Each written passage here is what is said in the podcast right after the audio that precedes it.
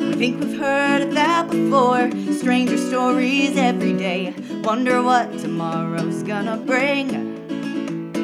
So listen, friends, we'll blow your mind with the finest nonsense we could find. Might be true, and that's the weirdest thing. Recording in progress. Recording in progress. Um, All right. I think we- week we're gonna. That's just gonna be our new like sign on. right. And now, and then it's just going to become an ASMR podcast. Welcome, welcome to the Weirdest Thing podcast. I am your host, Amelia Poirot. Yeah, we'll just do and that. I am Scotty Mild. that was just creepy. That wasn't even ASMR. That was just. it was it was it you know the you know the biblical descriptions of the angels how they're like weird eye thing that's what that sounded like All right. Well, this is the weirdest thing podcast. Uh, yes it is Recording late again in the week, uh, so Oh, you're getting this one like hot off the motherfucking presses, I guess. yeah this one's hot and fresh Yeah. uh because i can't handle my life i guess i don't mean like i can't handle it but i can't like manage my own life To, that's what i to, mean to be fair, to explain to our listeners, you were out of town visiting family. i should just know myself better than to think that i'm going to be able to get work done Yeah. when i'm like not in my home Yeah. because when I, you- like it's just impossible I mean, I'll admit when you were like, "I'll bring my recording stuff with me, and we can record while I'm up there," I was like, mm, "Okay, we'll see." that's a pipe dream I this like, is I thought, well, I, I was giving you a 50-50 odds.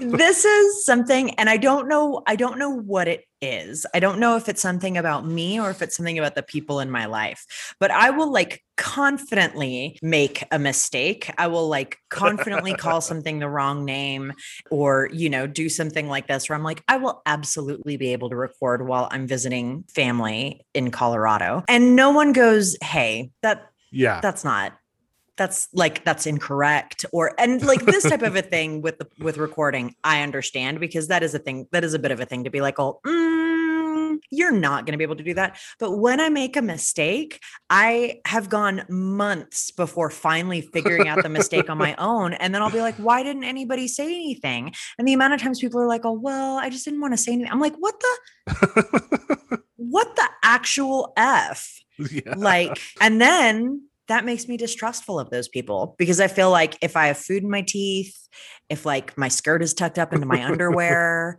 or something like these people won't tell me because they'll be like well i'm she'll Well, probably figure it out. Well, or it's you're so confident about it that it's like, well, I mean, I'm sure she put that food there because that's that's like a new look or something.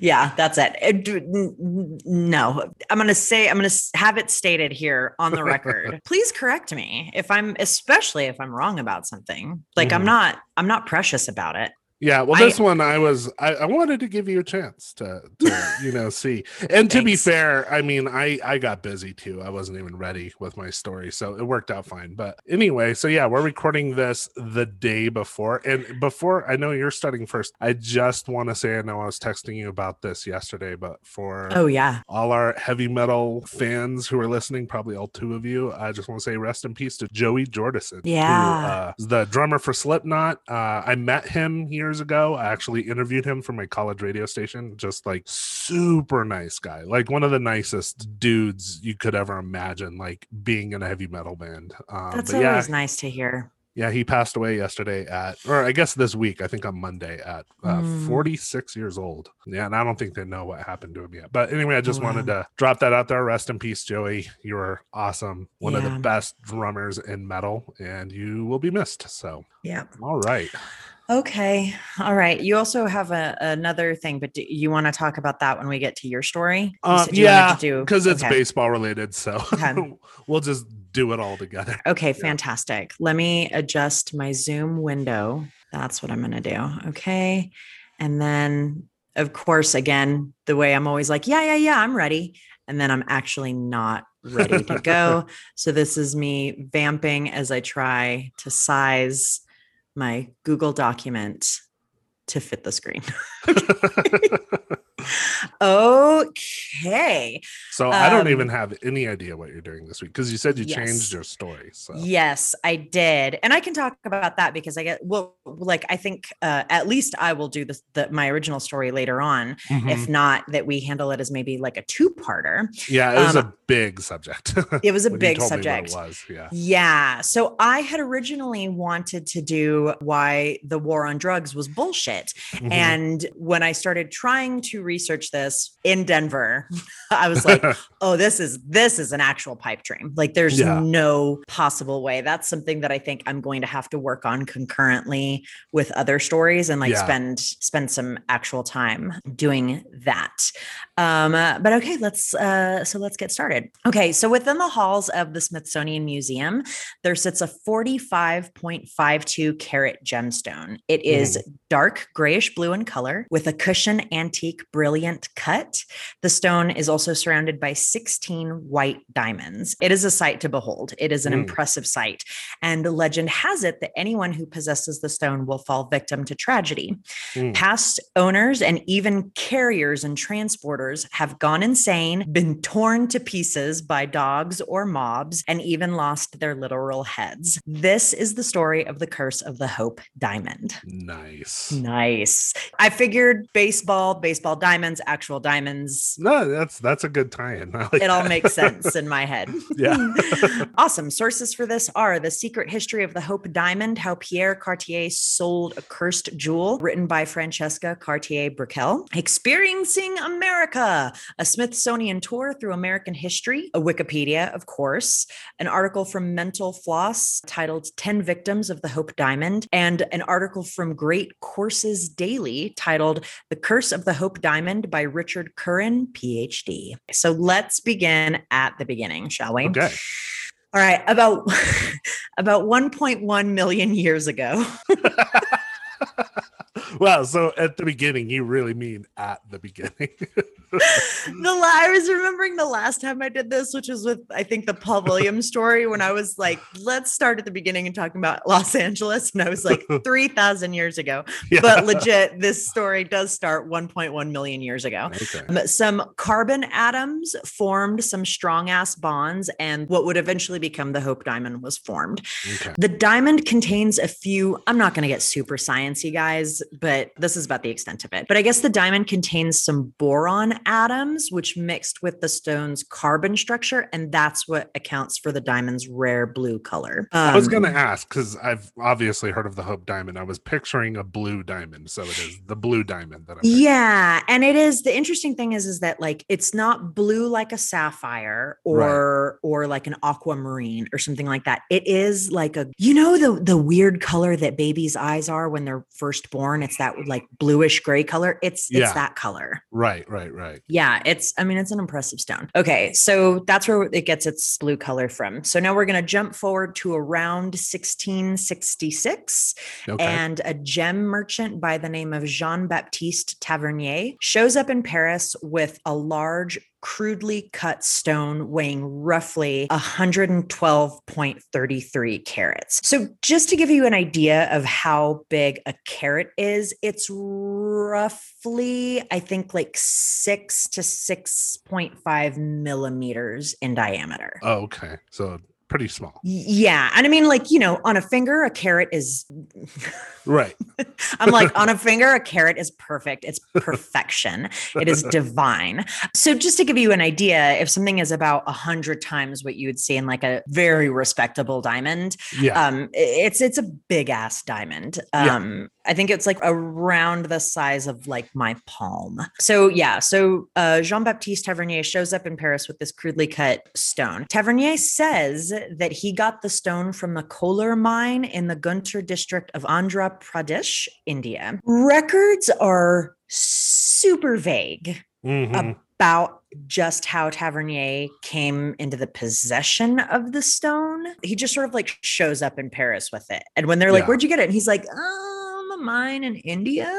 Mm. Um, there are rumors of like theft and stuff like that, but no one knows for sure.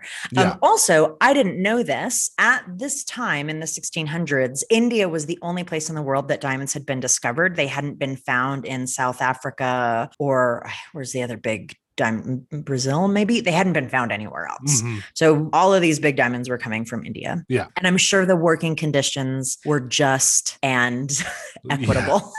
Yeah, I'm sure it was just like working at like Microsoft or something. just like working at Google, they had a cold bar and everything. Okay. So when Tavernier shows up in Paris with this massive blue diamond, it starts to be known as the Tavernier Blue. Okay. Now, Tavernier kept records of his travels to India, like pretty detailed records and journals of his travels to India. And he had like sketches of several large diamonds that he ended up selling to Louis the 14th around 1668. Mhm. There's a sketch of this large blue diamond among those records, but Tavernier makes no mention of the stone. It's just Okay. like, here's this big ass stone in his drawings, but isn't like, here's where I got it. So there's Nothing. and it just feels like there's something shady in that history. Right. It feels like there's something shady going on from Yeah. the jump. So, like I said, all of this leads most people to believe that the origin of the stone is muddy at best. The only thing that historians can say with any certainty is that Tavernier probably got the stone somehow by hook or by crook during his travels to India between 1640 and 1667. Okay. Yeah. Somewhere around 1678, Louis XIV's court jeweler, Jean Pitau, cuts the Tavernier blue down to 67.125 carats. Okay. So cut it down like quite a bit. Significantly, yeah. The resulting diamond is thereafter referred to as the blue diamond of the crown of France. Okay. So the diamond makes its way through the family members of the French crown. I could get into it, but I was not super interested in it. Yeah. that'll that'll come up in my story too. A lot of like skipping big chunks of things. Yeah, because it's just like passed from this monarch to this monarch, and then went over to this cousin over here when he became regent, and then was like it's stuff. It, if you're super interested in the French monarchy, go and check that out for yourself. I encourage you to Mhm. do that. Okay, so after that, it's known as the Blue Diamond of the Crown of France, and it gets put into a couple of different configurations. It's like matched with other jewels. It's in like you know put in different pieces. Blah blah blah. Uh, the diamond makes its way through the family members of the French crown, finally landing in the possession of Louis XVI and his wife, Marie Antoinette. Mm, On September 11th, 1792, Louis XVI and his family were hanging out in the temple because they'd been imprisoned there during the French Revolution. just just hanging out. Just hanging, Just chilling. lounging on some Yeah, couches. taking a social media break. Um, when revolutionaries broke into the royal storehouse and stole most of the crown jewels. Mm, okay. That's also interesting to me too, that it was like, here is where we store the crown jewels. And it was probably like, you know, Mhm. like a the store. I mean, like, I don't know. I just like stuff, history's weird. Okay. so, okay. So revolutionaries break in there, they steal most of the crown jewels. A lot of the jewels were recovered, but the French blue, as it's now known, was not. And at that point, the stone disappears from history. Okay. Okay. In 1793, Louis and Marie were guillotined. and as, they're you, the as you do. as you do and they're sort of considered the first victims of the alleged curse Okay. there's stories about tavernier like being torn apart by dogs and stuff but there's also stories that say that he lived to 84 so I, I mean, just me being me, I'm gonna go with the first version. right torn okay tor, okay so fact you heard it here first and last tavernier torn apart by dogs Yeah. louis and marie get their heads chopped off everybody eats cake uh, uh, i guess and um, the french blue disappears Yeah. it's thought that the diamond was cut into two pieces and that the larger of the two pieces is what eventually became the hope diamond Okay. and there's a lot of weird like gemology stuff in there like finding like a leaden mold of the french blue stone and so they were able to like say oh we think yeah this is definitely part there's a lot of gemology stuff in there again also if you're curious please go check it out but Just real quick question. Yeah. Um, and you may be getting to this. So they cut it in half. One half becomes the hope diamond. Have they ever found the other half? not that i know of Wow. Okay. i don't think so That's hmm, that's interesting. Yeah. So there's a report that, uh, and again, there's a lot of differing opinions on this, but there's a report that suggests that whenever the French blue was cut in two, the cut was butchered since it lobbed off about 23.5 carats and hurt its quote extraordinary luster. The exact whereabouts of the gem that would become the Hope Diamond throughout the next few decades are unknown. Mhm. Um, but we do know that in 1812, a blue diamond with the shape, size, and color of the Hope diamond ends up in the possession of London diamond merchant Daniel Eliason. Okay. Some sources say that the record of the diamond being in Eliason's possession comes just days after the 20 year statute of limitations had run out. Mm. Okay. That he like like days like a couple of days after the 20 year statute of limitations ran out, he was all, look at this diamond I have. and people were like curious. Okay, so anyway, so this massive blue diamond shows up in Great Britain, and everybody's like wondering if it's the same diamond that had belonged to the French royalty, and Right. it ends up in the hands of King George the Fourth. And here's some more diamond drama. So some think that the diamond was sold through private channels after George's death, because I didn't know this. Apparently, George the Fourth had like massive debt, just like insane debt. I Did you know I- that? I think I actually weirdly just read that recently. Interesting. I don't remember Yeah. what the story was, but It, it's just, I think it just doesn't compute in my head that a monarch would have debt. Mhm. yeah. You know what I mean? But I mean, I guess, I guess they do. I guess they do. Um, so some people think that they were like, you know, kind of like on the sly, being like, "Hey, we're going to sell this diamond because the king has like massive debts." There are other people who think that the diamond was stolen by someone named Elizabeth Conyngham, who was the king's last mistress. Mm. Okay, let's just talk about that here. That she was the last mistress. Fucking keep it in your pants, dudes. You're already king. Like, relax, please. so, either way, whether it was privately sold or stolen by Elizabeth Conyngham, the jewel didn't stay in the hands of the British royal family. Mhm. Somewhere around 1839. And again, all of the dates for this first part of the story are real loosey goosey because everybody's like, we think it was around this time. Yeah. So, somewhere around 1839, the diamond is part of an entry of the gem collection catalog of a London banker named Henry Philip Hope. And that's Mm. how the diamond gets its modern name. Okay. When Henry died, his death sparked a 10 year court battle over his like inheritance and his estate. Mhm. And he- because I believe, if I'm remembering correctly, him and his wife had no children, but he did have nieces and nephews and stuff. Mm. Henry's oldest nephew, Henry Thomas Hope, got the diamond when everything was settled. Mm. Okay. Yeah, this diamond caused a fair amount of strife as it made its way through the Hope family. It was the cause of a lot of like jealousy and bitterness and families being like, you know, people being grumpy about who had the diamond. Yeah. But it finally landed in the hands of Lord Francis Hope. He received the diamond as part of his inheritance in 1887. But okay, apparently, I think he was still underage. And Oh. I can't remember if it was that he was still underage or if it was because he was a lord, that his inheritance was a life interest inheritance, meaning that Lord Francis could not sell any part of his inheritance without the court's permission. So I'm sorry, it must, I think it must be because he's a lord. yeah. That sounds like some weird feudal right like Yeah. it's my it's my sh- it's my diamond yeah.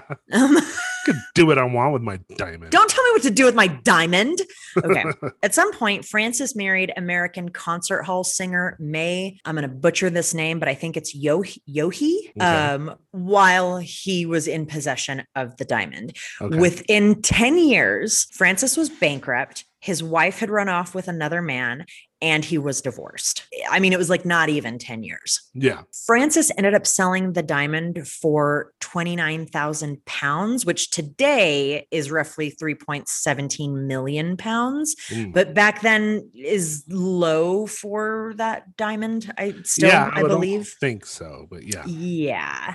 Um, so he ended up selling it for 29,000 pounds to Adolf Weil, who sold it to Simon Frankel, who fell on hard times during the Depression of 1907. Mhm. Frankel referred to the gem as the hoodoo diamond.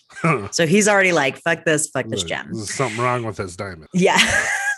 He's like, get this. They're playing, and it just, it just sounds like they're playing hot potato with this diamond. You Yeah. know what I mean? Like it's passing from person to person. Frankel eventually sold the diamond to a, it's unclear, but it's either a Solomon or Salim Habib, who was a wealthy, I believe, Turkish diamond collector who reportedly bought the diamond on the behalf of Sultan Abdul Hamid of the Ottoman Empire. Okay. This story again is also like this particular section is also rife with rumors. There are some say that an auction catalog clearly stated that the gem was never owned by the sultan and there are others that say that the sultan did in fact own the gem but that he ordered Habib to sell it when his throne began to totter.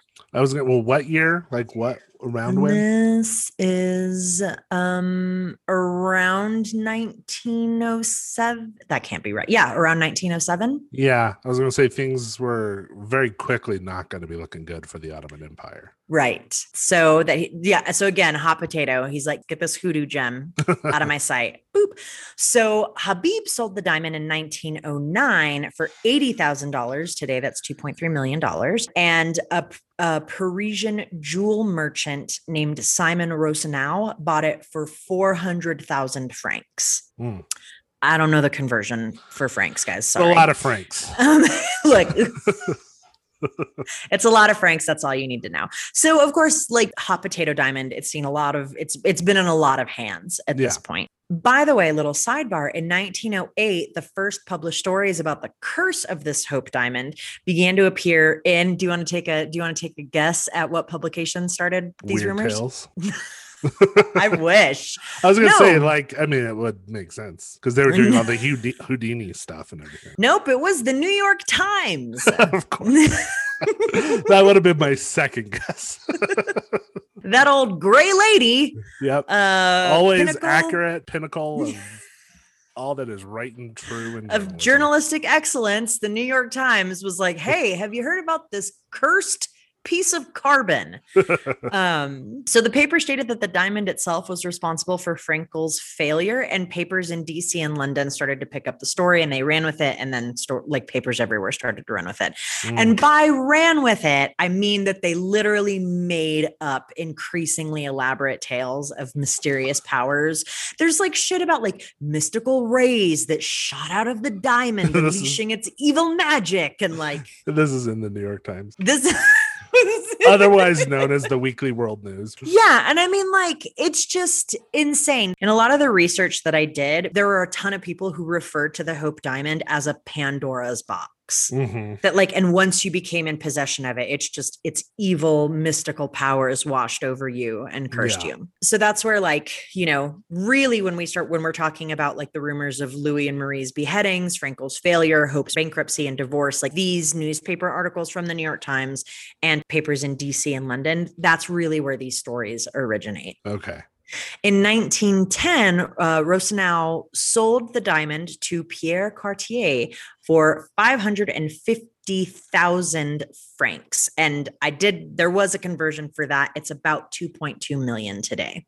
Okay. So, quick sidebar, we're going to take a little dip into some history about Pierre Cartier. Uh, he was the grandson of uh, Louis Francois Cartier, and uh, Louis Francois was a French jeweler who'd taken over the jewelry workshop of his teacher, Adolphe Picard, and he eventually founded the renowned Cartier Jewelry Company. Cartier is regarded as one of the most prestigious jewelry companies in the world. I know everybody's like, Tiffany's, Tiffany's, but inside knowledge, Cartier is I mean, vastly better. the only two that I've ever heard of are Cartier and Tiffany's, and like I am not someone who stays on top of you know jewelry news. So. Right. And I mean, you know, you've got like De Beers and stuff. And there, God, I, I Oh stumbled, yeah, I guess I've heard of them. I stumbled upon a very interesting story about De Beers and how they came up with a diamond is forever. Mm. and that whole thing about and like it was all it was all you know all marketing stuff but Oh, yeah. um like marketing history is really fascinating yeah, Cartier, big name in diamonds. Pierre, back to the grandson, Pierre, he was really into making sure that Cartier was the name in fine jewels. He said, quote, "We must never lose our current reputation. In other words, we must only sell large jewels." Mhm. So when he got his hands on the Hope Diamond in 1910, Pierre was like fucking right. He knew the diamond was huge. He knew it was like a huge get, Yeah. but he also knew that it represented a massive risk. If Cartier was unable to sell the diamond, the financial fallout of having a gemstone that big would be significant. Yeah. Yeah. It's just a bunch of money for a rock at that point. Yeah. Yeah. But Pierre like also knew Americans and Mhm. he was like there's a bunch of fucking new money in that country. like we can do this. And he knew that the diamond would be like a major get for some rich young American. He knew he just had to find the right one. Now, the Hope Diamond is truly like a magnificent stone. It's, I mean, it is, it's impressive. Mhm. But finding an equally magnificent owner was proving to be a little tough for the Cartiers. Not every like Richie Rich had the means to purchase the stone Mhm. the fanaticism for diamonds to want a big blue one or the guts to disregard the curse because again because it's been in the new york times and Yeah. in the new york times and dc and london papers it's spreading everywhere like people know about the curse Yeah, this is the if you buy this, you will die diamond. yes but pierre and his brothers were like we think that we can do this they knew that they could find the right heiress who wouldn't be able to resist the thought of like parading the hope diamond in front of her friends Mhm. and they finally found one in a woman named Evelyn Walsh McLean. Okay. So Evelyn Walsh McLean was born in Leadville, Colorado. Hey, She was hey, uh, I've been there. shout out to Leadville, Colorado. She was born the daughter of a former school teacher and an Irish immigrant prospector. Mm. Her father, Thomas Walsh, discovered a literal gold mine and became, I think, like almost overnight, a multimillionaire. Yeah. I mean, Leadville was one of those places where you would do that. Yeah, I have no idea what that town is like now. Uh, the only thing, I mean, it's a cool little, cute little mining town way up in the mountains of Colorado. I believe it's the highest elevation city. I mean, by Hmm. city, I think it's, you know, 10,000 people, but it's at Right. something like 10,000 feet. Whoa. Yeah. Okay. Thomas Walsh finds this gold mine, becomes a multimillionaire, and there we go. Now they're Yeah. Richie Rich. When she was 14, Evelyn moved to Paris to study singing, which, if that is not the most fucking heiress Thing to socialite right. thing to do. Like, I don't even know. So she goes there to study singing, but she's like, study singing. I don't want to do that. And instead, she starts spending like she colors her hair. She Mhm. fucking drinks all the time. she starts like rouging her cheeks, which is what the sex workers in Paris were doing. Like, uh, scandal, scandal, scandal. So she sounds like a good time. Yeah. Somehow, in the midst of all of this, she meets and marries Edward Ned Beale McLean. And he was heir to the Washington Post and the Cincinnati Enquirer publishing fortune. Oh, okay. He was also three years her junior. So Oh. get it, Evelyn. um, and there were quotes that were saying that the two of them had more money than sense. I mean, it's probably true.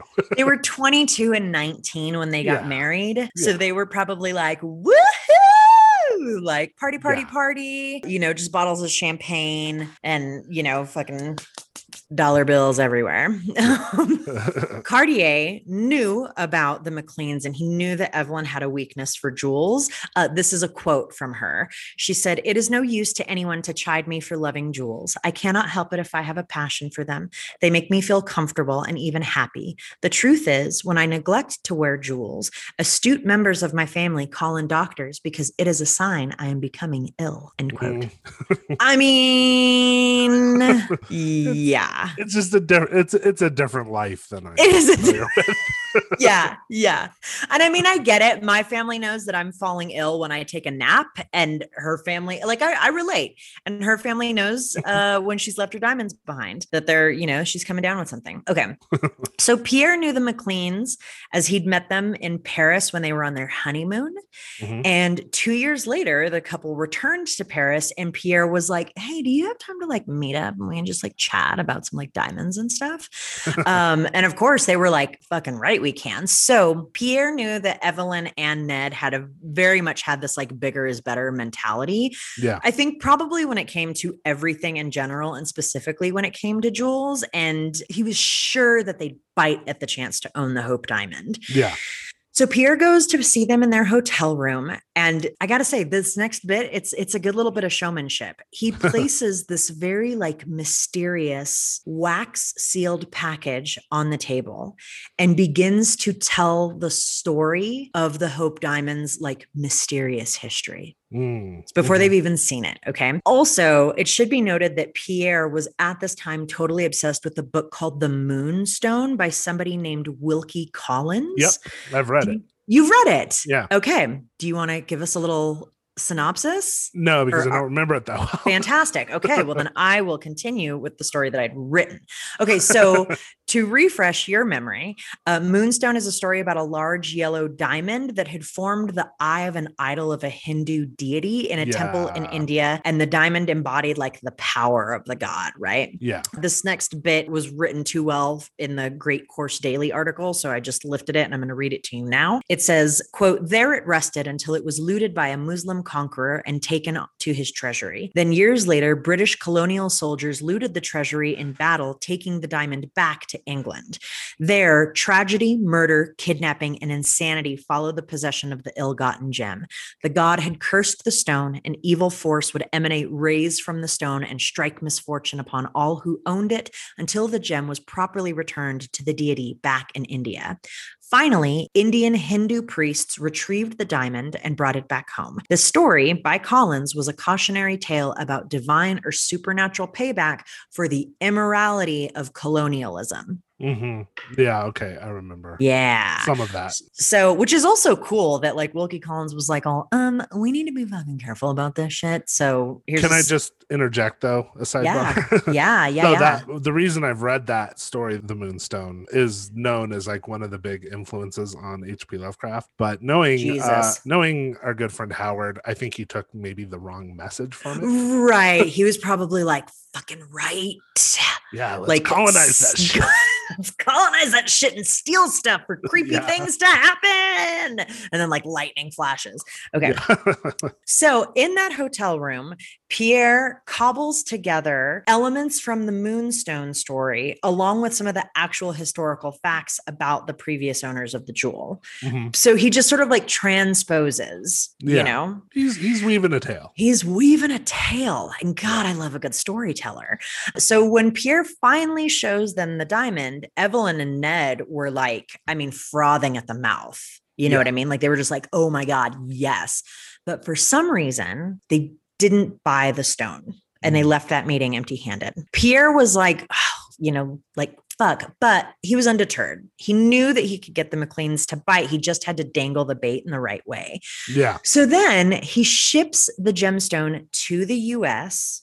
He changes the setting to showcase the blue diamond more prominently. I believe that is when the white diamonds, the 16 white diamonds were added. Okay. And he shows it to Evelyn again. Evelyn was like, I'm like, I love this diamond, but I'm still on the fence about it. So Pierre did the only thing that he could do. He told Evelyn, "You know what? Why don't you take it home with you for a Mm. couple of days and see see how see if it grows on you." Mm. Pierre knew that once the diamond was in Evelyn's possession, like she, there was no way she was going to return it. I think there, one of the articles said she was used to getting, not giving. Mm. So, Yeah, that's that's some good uh psychological understanding on his part.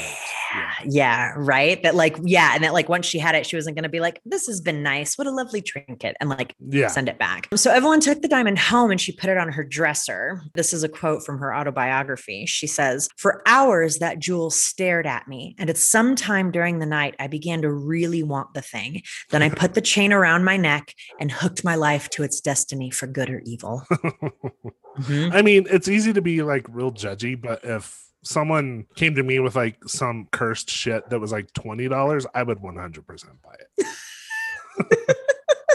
for I mean, $20. I mean, I, I mean that's like my version of like what I could afford for some cursed shit. I am not so much laughing at her because she was enticed by the diamond. You know what I mean? I mean, mm-hmm. it's a big fucking diamond. Like yeah, I, I, I I would be hard pressed to find anybody who didn't like jewelry who would be like eh, about the Hope Diamond. Right. My thing is that she's like, and I hooked my life to its destiny for good or evil. Like, you know, Oh, she's she, like, well, she's playing she's- into the showmanship too. yes.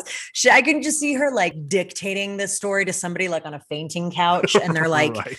You know, I've got to, I've got to go We've finish heard it. Evelyn. Yeah. Yeah, we know, Evelyn. The very next day, the McLean sent word that they would, in fact, buy the diamond. The price was $180,000. That's about 5 million today. Wow. And Cartier was like, cool, that's the price tag. And your first installment has to be $40,000. Okay. For some reason, the McLeans, like, they got the bill Yeah.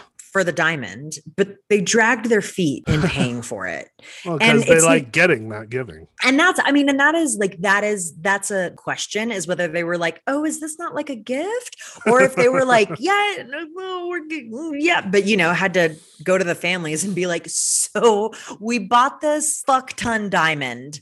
Um, That's, by and the now that's by the way cursed. You know, can we have 40 grand for it? Like money, please.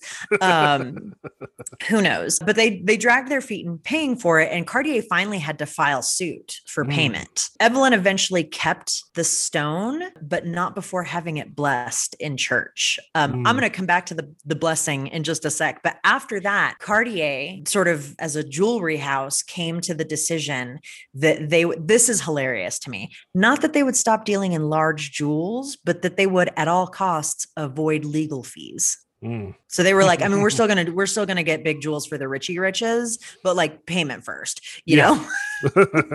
yeah. Okay. So Evelyn is like, okay, I'm gonna take the diamond, but I want to have it blessed in church. Um, remember good old May Yohe that I mentioned earlier, the American concert singer, wife of Lord Francis Hope. Right. She publicly warned Evelyn from keeping the diamond. Like she put out a newspaper article that was like, do not take this diamond, it is cursed. Probably published by the New York Times. Probably published by the New York Times. But Evelyn was like, but it's pretty. So she kept it and she took the thing to church, had it blessed by like a Monsignor.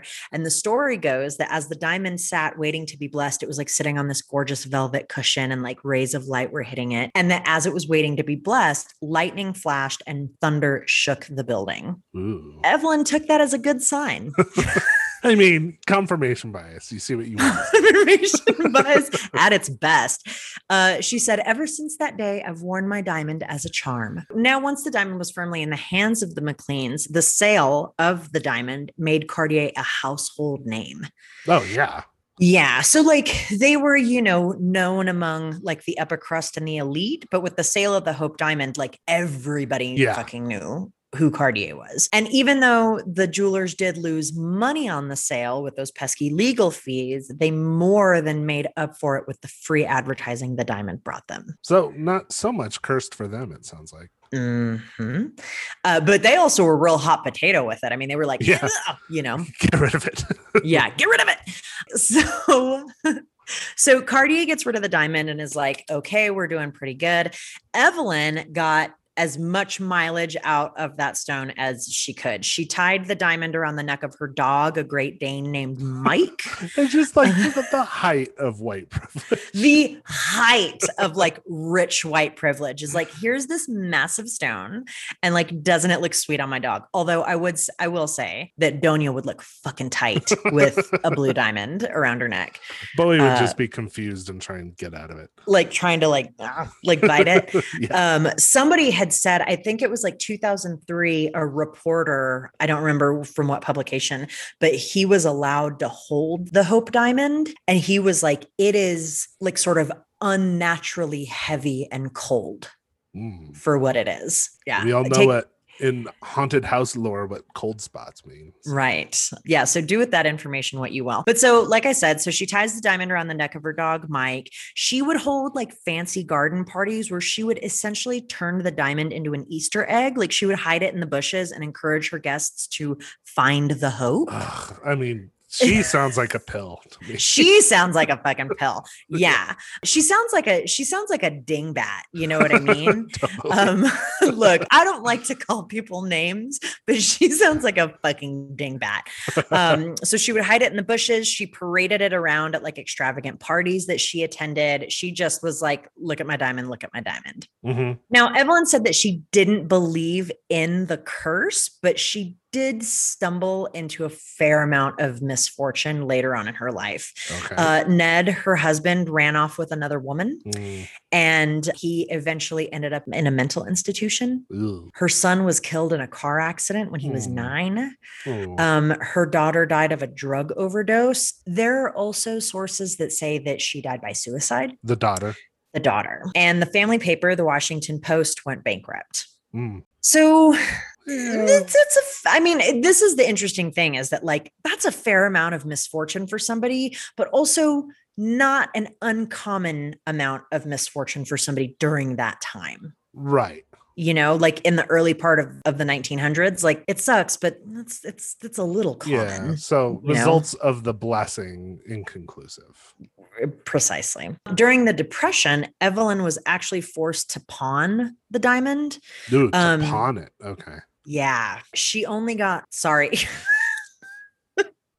I came across a number and my brain was like, cannot compute. Um, she only got $37,500 for it. Mm, Remember, they bought it for a hundred thousand right.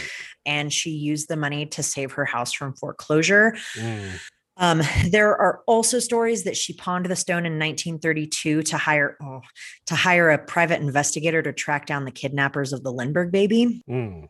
And with the stipulation that any remaining money be used for ransom. Of course, if you know the story of the Lindbergh Yeah. baby, the money was not needed, and she Yeah. got the diamond back. Scotty, can you remind me of how the Lindbergh baby story ended? Like, baby disappears. I um And then did they find the remains and they were I like, think oops. I want to say I think we should do the Lindbergh baby maybe at some point on the show. But yeah. if I'm remembering correctly, I think they found the remains on like a farm in New Jersey or something.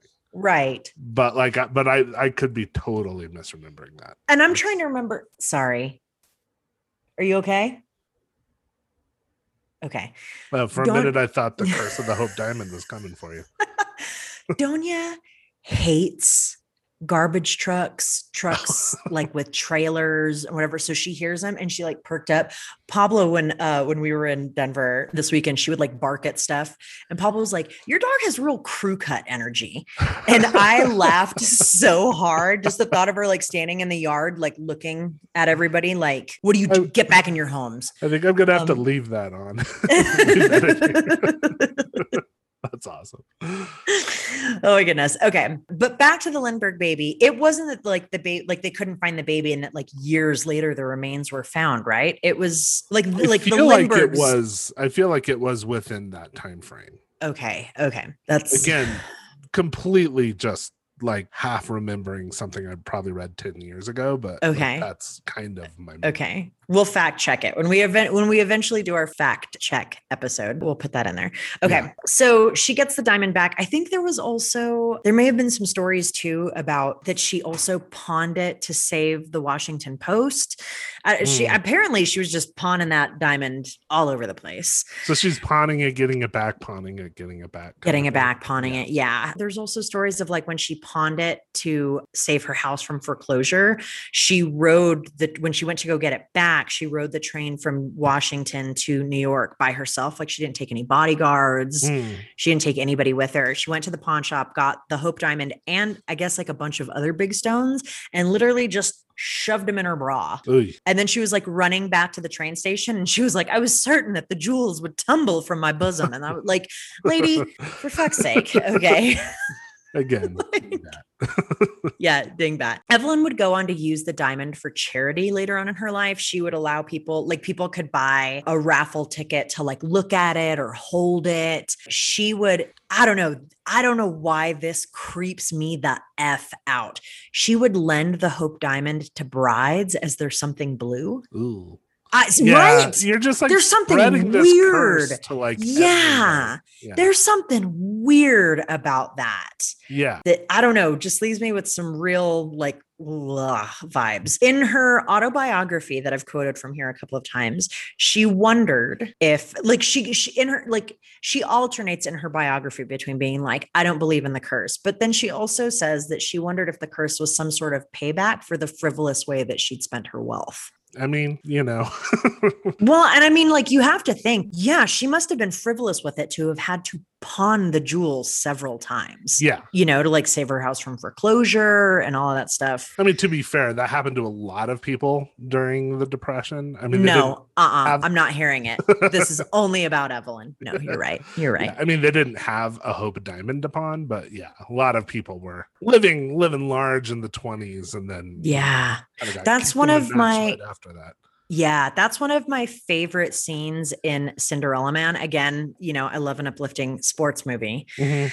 and I do I love Cinderella Man. I love that movie so much. But that's one of my it's right at the beginning. Like he gets home from a fight and he's at their like lovely little home and it like pans across the dresser and then it shifts and it shows like the silver frames, like pictures in the silver frames, like Mm. her combs and the mirror and all that stuff. And then it fades into their like little teeny tiny apartment in a tenement. Mhm. And like I the frame that, yeah. the frame is gone, but like the picture is still there. It's a nice little, it's a nice way of jumping forward in time. yeah, Who directed that? that Is it was Rob Howard. Ron Howard. I called him Rob.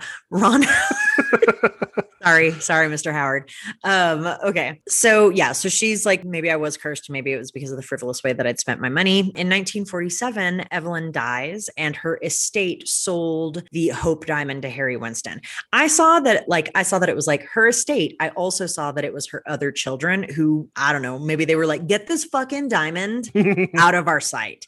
So they sold it to Harry Winston. Harry Winston is also a big name in jewelry. Mhm. Harry Winston, tell me all about it. 10 years later, the diamond makes its way to the Smithsonian. The diamond retained its Cartier setting along with the 16 white diamonds surrounding it. The whole thing is set in platinum. Interesting thing about this when the diamond makes its way to the Smithsonian, it's in the late 50s. Mhm. And apparently, it's the height of the Cold War. The Smithsonian Yeah. had like people had learned that the Hope Diamond was going to go to the Smithsonian and they got all sorts of letters about how like it's the height of the Cold War, you're like playing with fire, like why would you put our country at risk?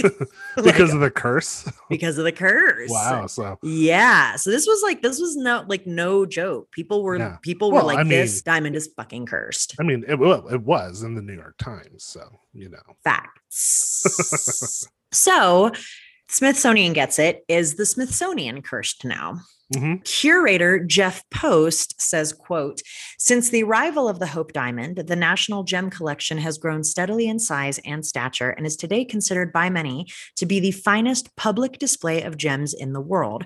For the Smithsonian, the Hope Diamond has obviously been a source of good luck.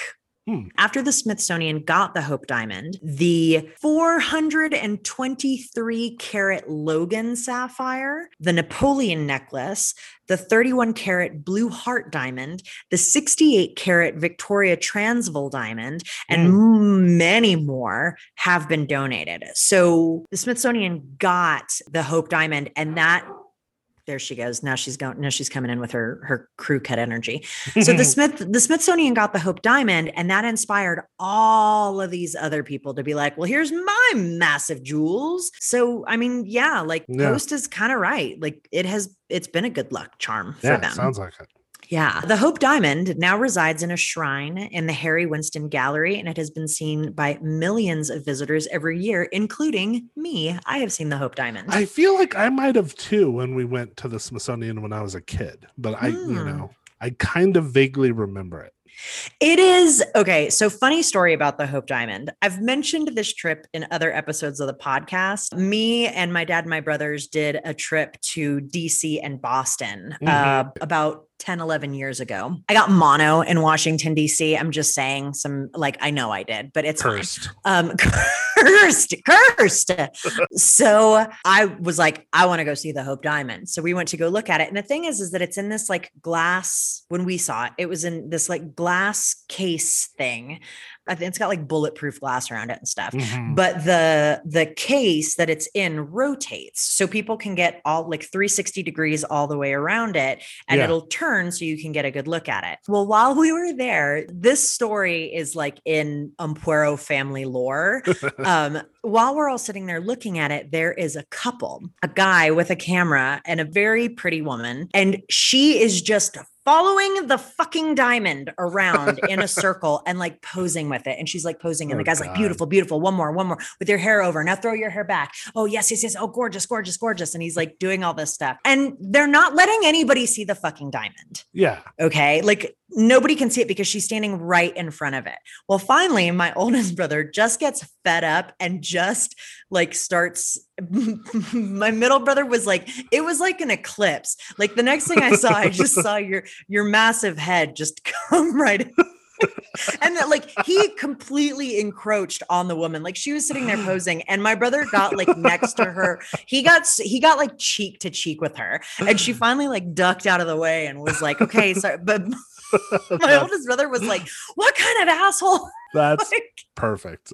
it was incredible and i laughed so hard to think of the series of photos of my brother's head just coming in and she you know she it took her a second to notice so she's like smiling and posing and then you just see her like look to the side yeah, I'd love to see those end up on Instagram.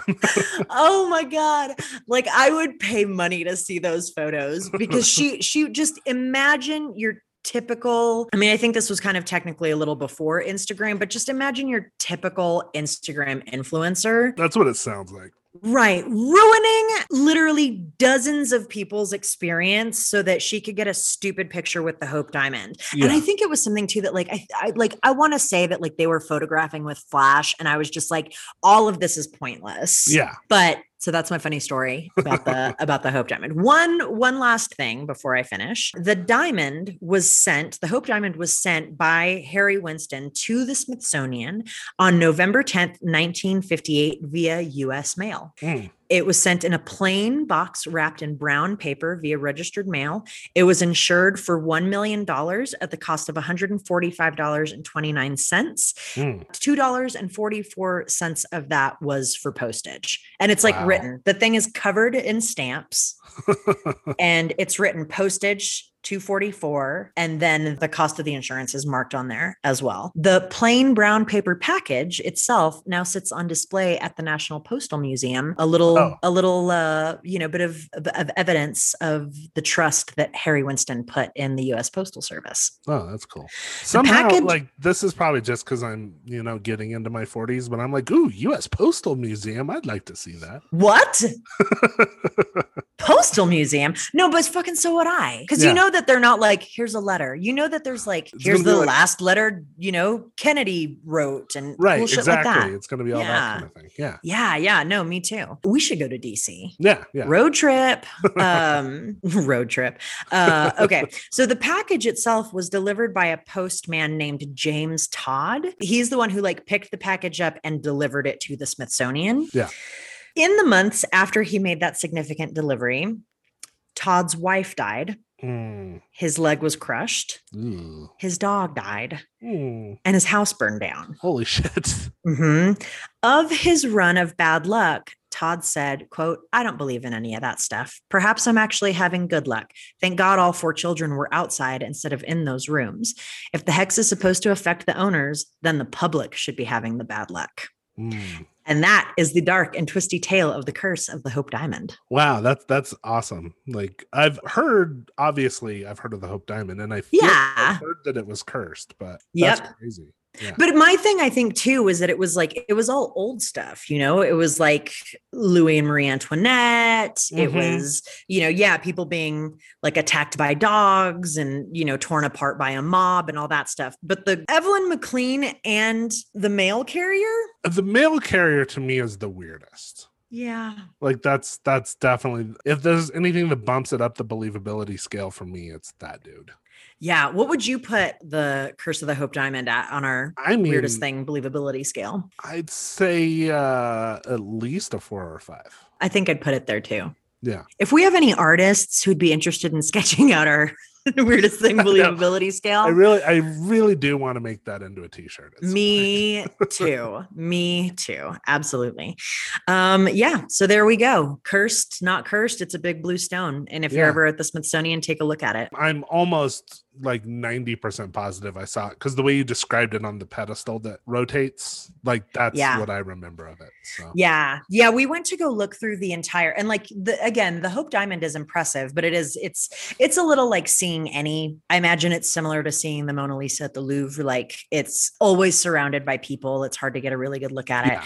but they have a whole, you know, wing of jewels. And I remember I stopped and I stared at this fucking set for a good long while. It was a it was a necklace and I believe earrings of I think the term is cabochon emeralds. So Hmm. they're they're stones that haven't been faceted, they've been polished. Mm. So they're smooth surface and they are, if I can find a picture of a cabochon emerald, I'll post it in the stories for social media. I won't post it in the post for the story. But if I married an oil baron and he was like, let's put something on you, I'd be like, um, this piece from the Smithsonian, please and thank you. Yeah. So again, And- if we have any people who would like to donate to our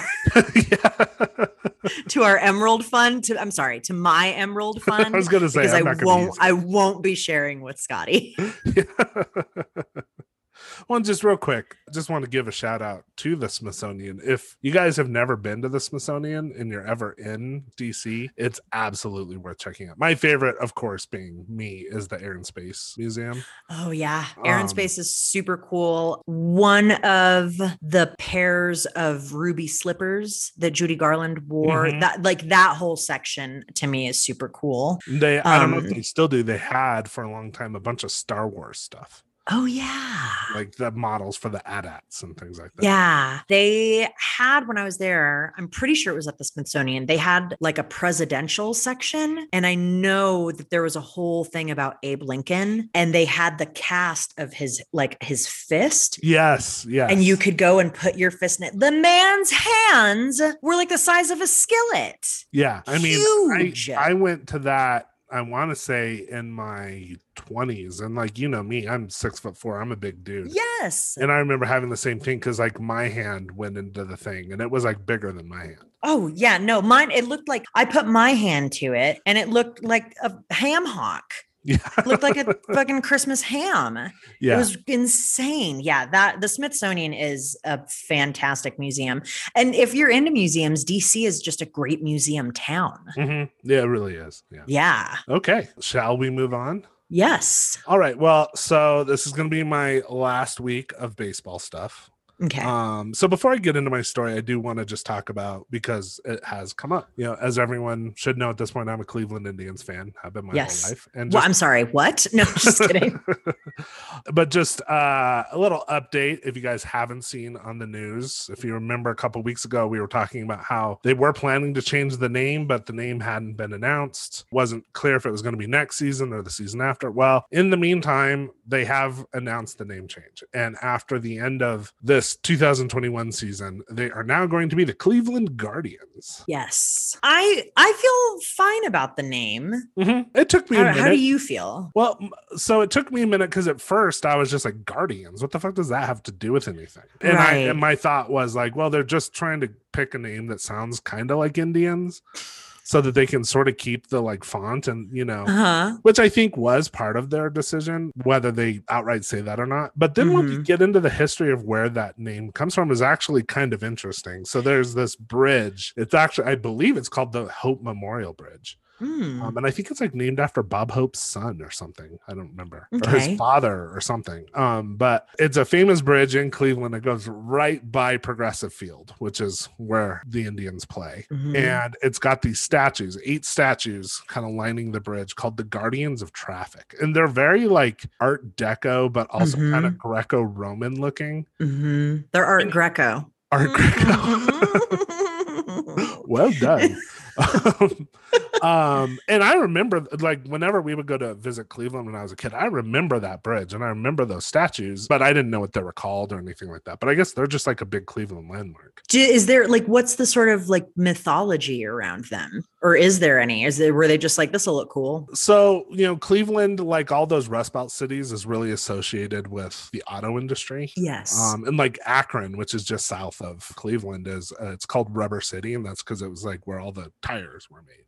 Mm. So this Guardians of Traffic thing, I think it's just sort of honoring the history of like transportation. So it's like each of these guardians is holding a different thing. Like one is holding like a Oh. covered wagon, one is holding a train, you know, things like that. Okay. Okay. Um, so and you know, in their front it's Art Deco. I, I don't remember the year that that bridge and those statues went up, but I want to say it was like the 20s or 30s or something. So yeah. I mean, it's tied to looking at the style. history. Yeah.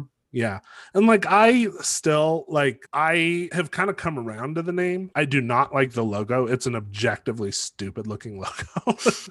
and that seems to be the general consensus of everybody is that it's a stupid looking logo. Maybe But, they you can go know, back it's to the like- drawing board.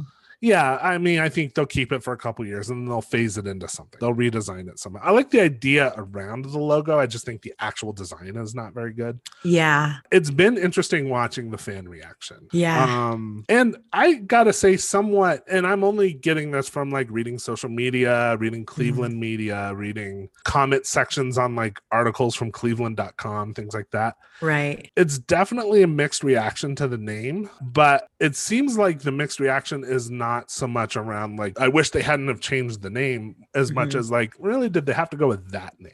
Some people are really behind it, and a lot of people are still like, "Oh, I wish they'd gone with the Cleveland Rocks or with the Cleveland Spiders or the Cleveland Right. Naps." Oh, by the way, to fact check myself, when Uh-huh. you would ask me where the name Cleveland Naps comes from, I looked it up. It was named after one of their players, a guy named Nap Lejeune. So oh, interesting. that's where the name Cleveland Naps came That's where it comes from. And is it didn't like the sheriff of fucking Cleveland come out with this No, stupid the sheriff of that? some other fucking place that has nothing to do with Cleveland. I mean, might have been in Ohio. The the negative reaction against changing the name, Mhm, which has been going on since it was announced.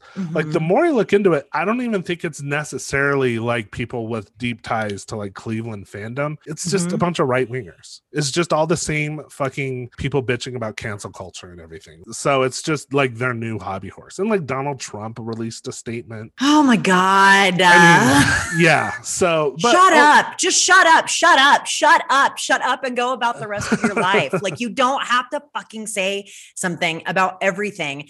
Like I can't I I I'm so I like I I'm I'm turning into Madeline Kahn from Clue. I mean, you're Like, literally so- doing it with your hands right now.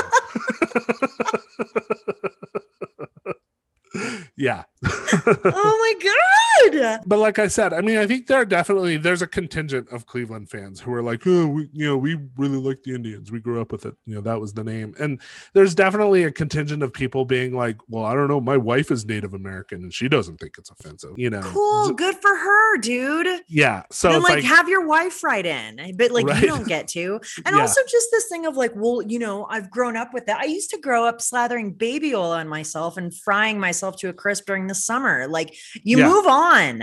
Right. Well, and I You think that, like I said, there's a contingent of the fans that are like that, but I I feel like it's the minority. It seems like everyone's kind of gotten used to the idea that the name was going to change, Yeah. and the only like arguments about it now is just was this the right name? Right. know? Which is, I think, a fine argument to Yeah. have. No, I mean, I I will say, like, I still. You know, they said they picked the Cleveland Guardians and they're keeping kind of a similar, they're keeping the team colors, the sort of navy blue, red, and white colors. Mhm. the font on the uniforms that used to say Indians and now is going to say Guardians is the same. They've sort of redesigned the C, like there's the classic Cleveland C on the baseball cap. Mhm. In fact, I'm going to put mine on right now. Mhm. Um, There we go. they've redesigned the C to be more like diamond shaped. And like Okay. I actually think the C looks pretty cool. So if, once I inevitably get my Cleveland Guardians merch, probably in Mhm. November whenever they start selling it, you know, I'll get the C because I do not like the logo. But you know, if it was up to me, I would have gone for the Cleveland Rocks or Cleveland Rock Stars or something. I think their their Yeah. idea with this was they wanted to keep a certain amount of continuity with the original team name and the original like design. And I feel like if you're gonna change it, change it. You know, like rebrand yourselves. You know, I think it, to me it feels like a little bit of a missed opportunity. That said, I'm happy with the Guardians. I would have been happy with the Cleveland Spiders or the Cleveland Rocks or the Cleveland Naps. I'm just glad they changed the name. Yeah. So- Yeah. So this is the last season of the Cleveland Indians. Unfortunately, it's not going to be one of their best seasons. Uh-huh. um, but it's okay. But that's all right. You know, Yeah. go out with, I don't know. I, I don't know baseball well enough. Go out with a little bit of a whimper. But Yeah. So I'm going to start with a little bit of a cold open uh, with yes. this week.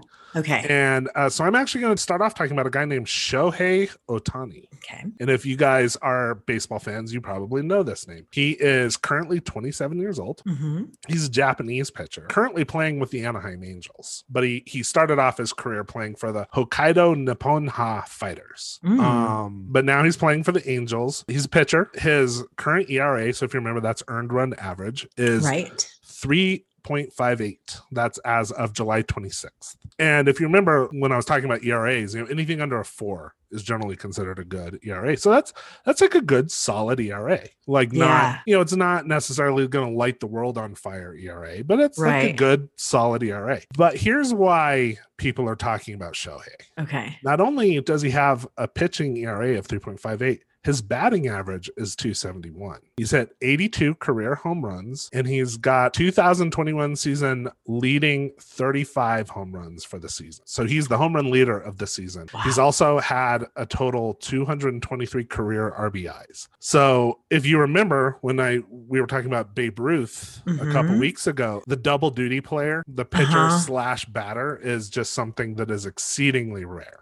Right. And so this is why they're talking about Shohei as being a once in a century player. Mm. And who are, are they comparing him to? Of course, they're comparing him to Babe Ruth. hmm So here's from an article from the Washington Post written by a guy named Kevin B. Blackistone. While he's he's talking about how Shohei is being compared to the Babe, but then he starts talking about a guy named Ted Radcliffe. Ted Radcliffe was actually called double duty by a writer, a famous writer named Damon Runyon. So this is a quote from the article. It says during a 1932 doubleheader that pitted Radcliffe's Pittsburgh Crawfords against the New York Black Yankees at Yankee Stadium, Runyon witnessed Radcliffe hit a grand slam and then catch Satchel Paige's shutout in the twilight opener, only to turn around and throw a shutout of his own in the second game. Blackistone goes on to say the lore of double duty should be reincarnated with the rise of Shohei Otani, baseball's latest two-way star. But to hear most tell it, the Los Angeles Angels' sometimes starting pitcher and other times outfielder evokes memories of Babe Ruth, who pitched and played the outfield before settling in as an everyday field player for his slugging. Indeed, Sports Illustrated anointed Otani a once in a century player. hmm He continues that Otani would be compared reflexively by most of us in the media to Ruth reminds us how baked in the continued delegitimization of Negro Leaguers' accomplishments is. Mm. An asterisk, an asterisk still hovers over their achievements, while none does for white players, who also played only among themselves and not against all the best players of their time. And white baseball players, unlike their black peers, segregated themselves by choice and decree. Negro League ball players continue to deserve better. Yeah. Um, so like I said, you know, everyone's comparing Shohei Otani to Babe Ruth when really you could compare him to Ted Radcliffe. hmm Well, the same thing goes like if you look up any list of the greatest pitchers of all time, and I did this today as an experiment. I got on Google hmm and I just put in greatest pitchers of all time. You know how Google puts that bar across the top of like Uh-huh. search options? So I was getting people like Cy Young, Walter Johnson, Sandy Koufax, Nolan Ryan, Roger Clemens, even Babe Ruth. But you know who didn't show up on that list was Hmm. one of the greatest pitchers of all time, a guy named Satchel Paige. Mm. So this is the story of the Negro Leagues and Satchel Paige. Let's do it. So my sources for this are Wikipedia, an article called Bud Fowler. It's from the Society of American Baseball Research, uh, Again. which I cited last week. Yes. Uh, the writer of that was a guy named Brian McKenna. Also from the Society of American Baseball Research was the page Satchel Paige by Larry Tye. uh, YouTube video on Satchel Paige from a guy named Dwayne Harris. This was from 2011. Okay. Another YouTube video, Satchel Paige is the greatest American folk hero. That's from February of this year. And then the article that I just cited, which is Shohei Otani's double duty feats are a reminder the Negro Leagues are still overlooked by Kevin Hmm. Blackistone from the Washington Post, July 12th of this year. Hmm. Okay. Okay, so like you went back to the beginning of time with yours, I'm going to go back Mhm. to the beginning of time with mine. Fantastic. So let's talk about the evolution of the sport of baseball. And I'm not going to spend a ton of time on this. And by the way, this entire story that I'm doing, this is very much the Cliffs Notes of both Okay. the Negro Leagues and Satchel Paige. Yeah, man. So, and like like I said during yours, like there's big chunks that I'm just skipping through because as doing the research, I was like, I don't want to narrate every single fucking game. You know, Right. Right. or Right. talk right. about every single like team in the Negro Leagues. It's just Right. too much. It's a huge story. But if you're interested, I would say the best source on this is just go watch the Ken Burns baseball documentary. He spends a lot of time on the Negro oh, Leagues. Oh, right. I forget that he's got. Can Yeah. we just also say sidebar because you know, and no, no disrespect because I mean I enjoy a Ken Burn documentary as much as the next person, but he's a little weird looking, right? he's, he's a little weird looking. He's a little weird looking. He- like I he- feel like he- he needs to he needs to tone down whatever whatever shade he's using on his hair. He a- always- it's a weird look. he always feels to me like he looks like someone who played synth in like a new wave band in 1982 and has just like not quite let go of the the style. right. When you walk into his apartment, it's a lot of black leather and chrome. yeah. You're like, what is this? Yeah. but Yeah. you know, he's a great documentarian and his baseball documentary is Yeah. I mean it's watch it. multi episodes. It's like goes forever. Mhm. Um, but it is fucking fast. If you're a baseball fan, it's fucking great. his natural parks episode or document series what the hell is I, I don't know that he's done anything that's been not great i Yeah. mean they're always epic They're always, But they're I- always a but I appreciate it. Like Yeah. they're always like 19 hours or something, but like they're worth if if you're into the subject, they're worth it. Yeah. fantastic okay very cool Okay, so back to the beginning of baseball. So it it evolved as a sport out of I mean there's like some questions about exactly where it evolved, but generally it's sort of thought that it evolved out of a game called Rounders, which was okay a popular bat and ball game played in the British Isles. okay The first mention of baseball comes in a British publication called A Little Pretty Pocketbook from 1744. Okay So goes back a minute. The sport quickly became very popular in North America, like after, you know, in Mhm. the colonies. And by 1830, it had spread all across the country. But it was still this like uncodified game. And there were like all these different regional variations of it that were like kind of barely the same game. So you had things like the Massachusetts game, you had Philadelphia Okay. town ball, like things Okay. like that.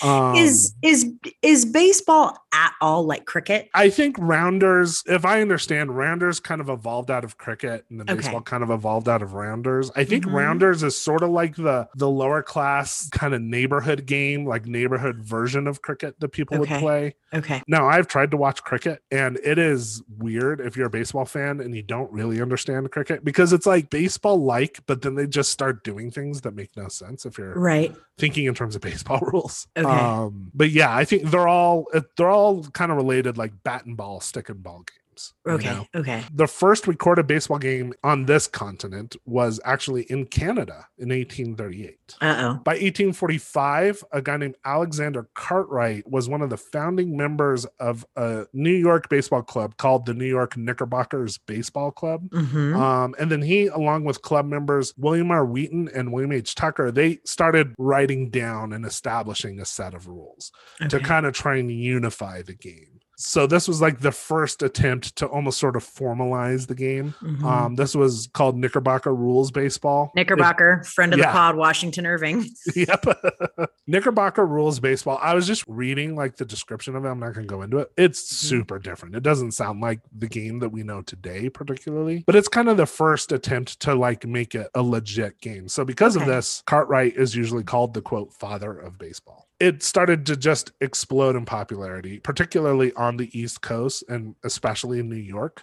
Okay. So by 1850, that's around the time it was becoming referred to as the national pastime. Ah, okay. If you watch that Ken Burns documentary, he's got photos of like Civil War soldiers like playing Wow. baseball. Wow. In 1857, the first governing body for the sport was the National Association of Baseball Players. They sort of again started trying to formalize it, nationalize it, and of course, within about 20 years, they had successfully banned the participation of any black players.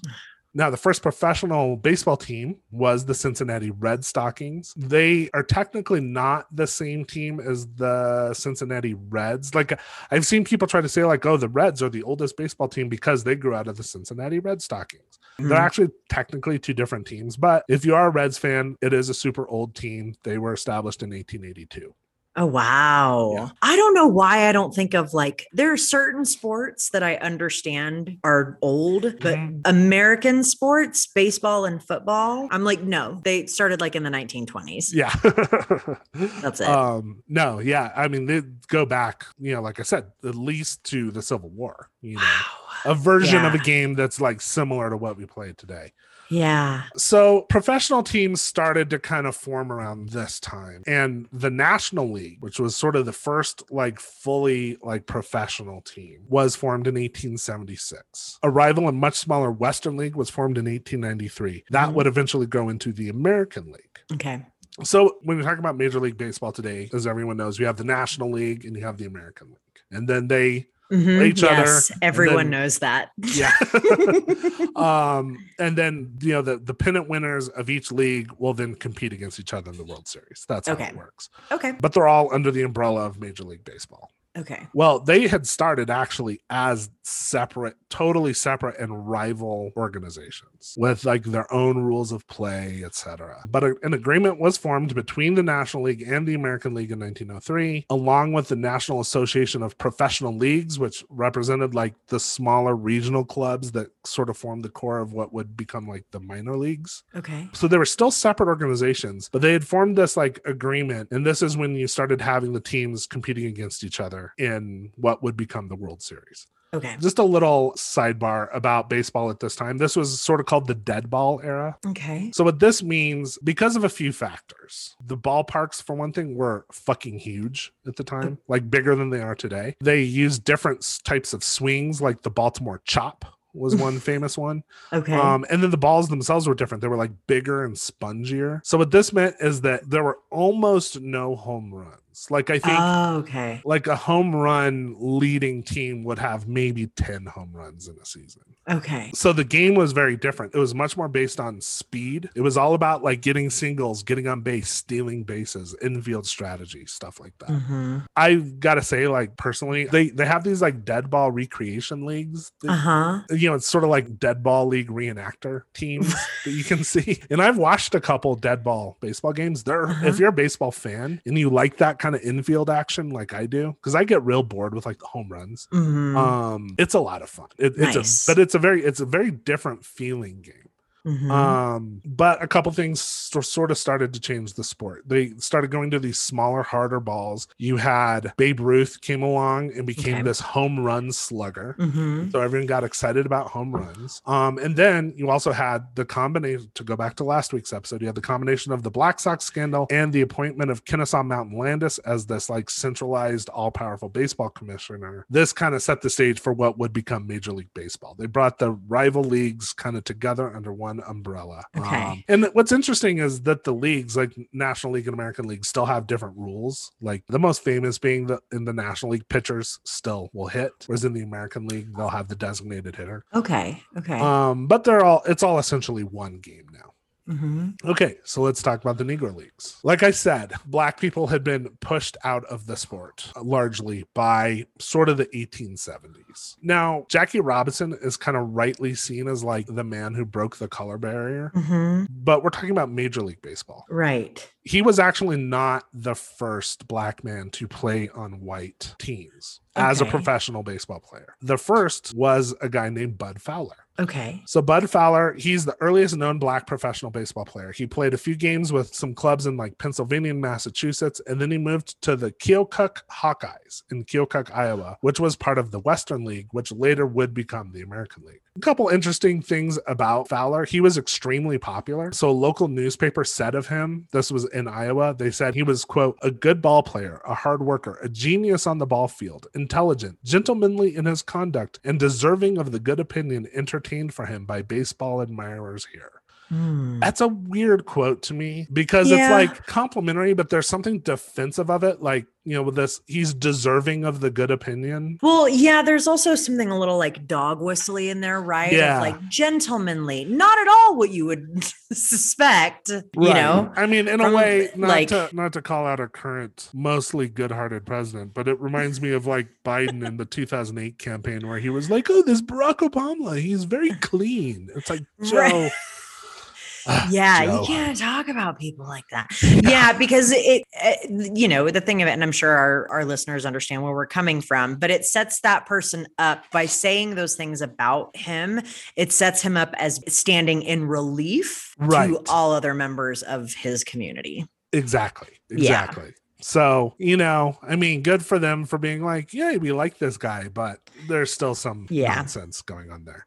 Yeah. Fowler, and this is a thing you find with Negro League players, is he just moved all over the place. He didn't stay in one place for Mm. long. He would play on teams in like Pueblo, Colorado. He played Wow. in Kansas. He played in Indiana. He played in Nebraska. He formed an all black baseball team. They were called the Page Fence Giants in Michigan in 1895. He then would go on to manage several teams. He was actually so well respected for just his like knowledge of the sport that Mhm. managers, owners, other ball players would go to him for advice from all over the country Oh, wow. he was really instrumental in promoting the formation of all black baseball clubs and he was the first to organize the first black barnstorming club so what barnstorming means like in sports or baseball terms is like teams that would like it's kind of like the harlem globetrotters They, Yeah, like- you mentioned this last week. yeah, they like go all over the country, sort of freelance, playing in towns, doing these exhibition matches. You know, they would go into a town, play their little sort of semi-pro or regional ball club. It was sort of a,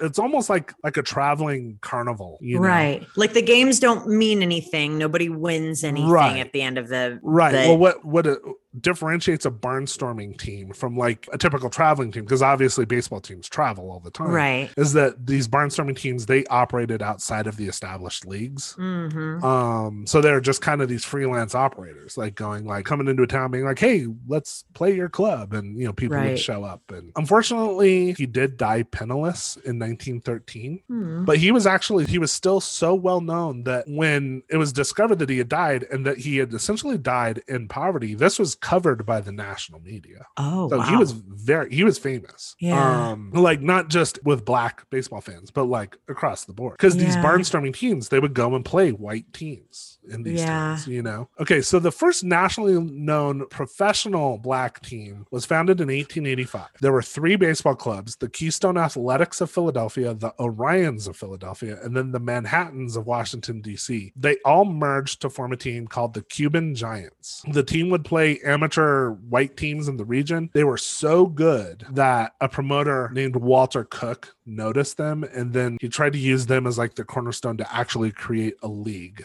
around Mm. them.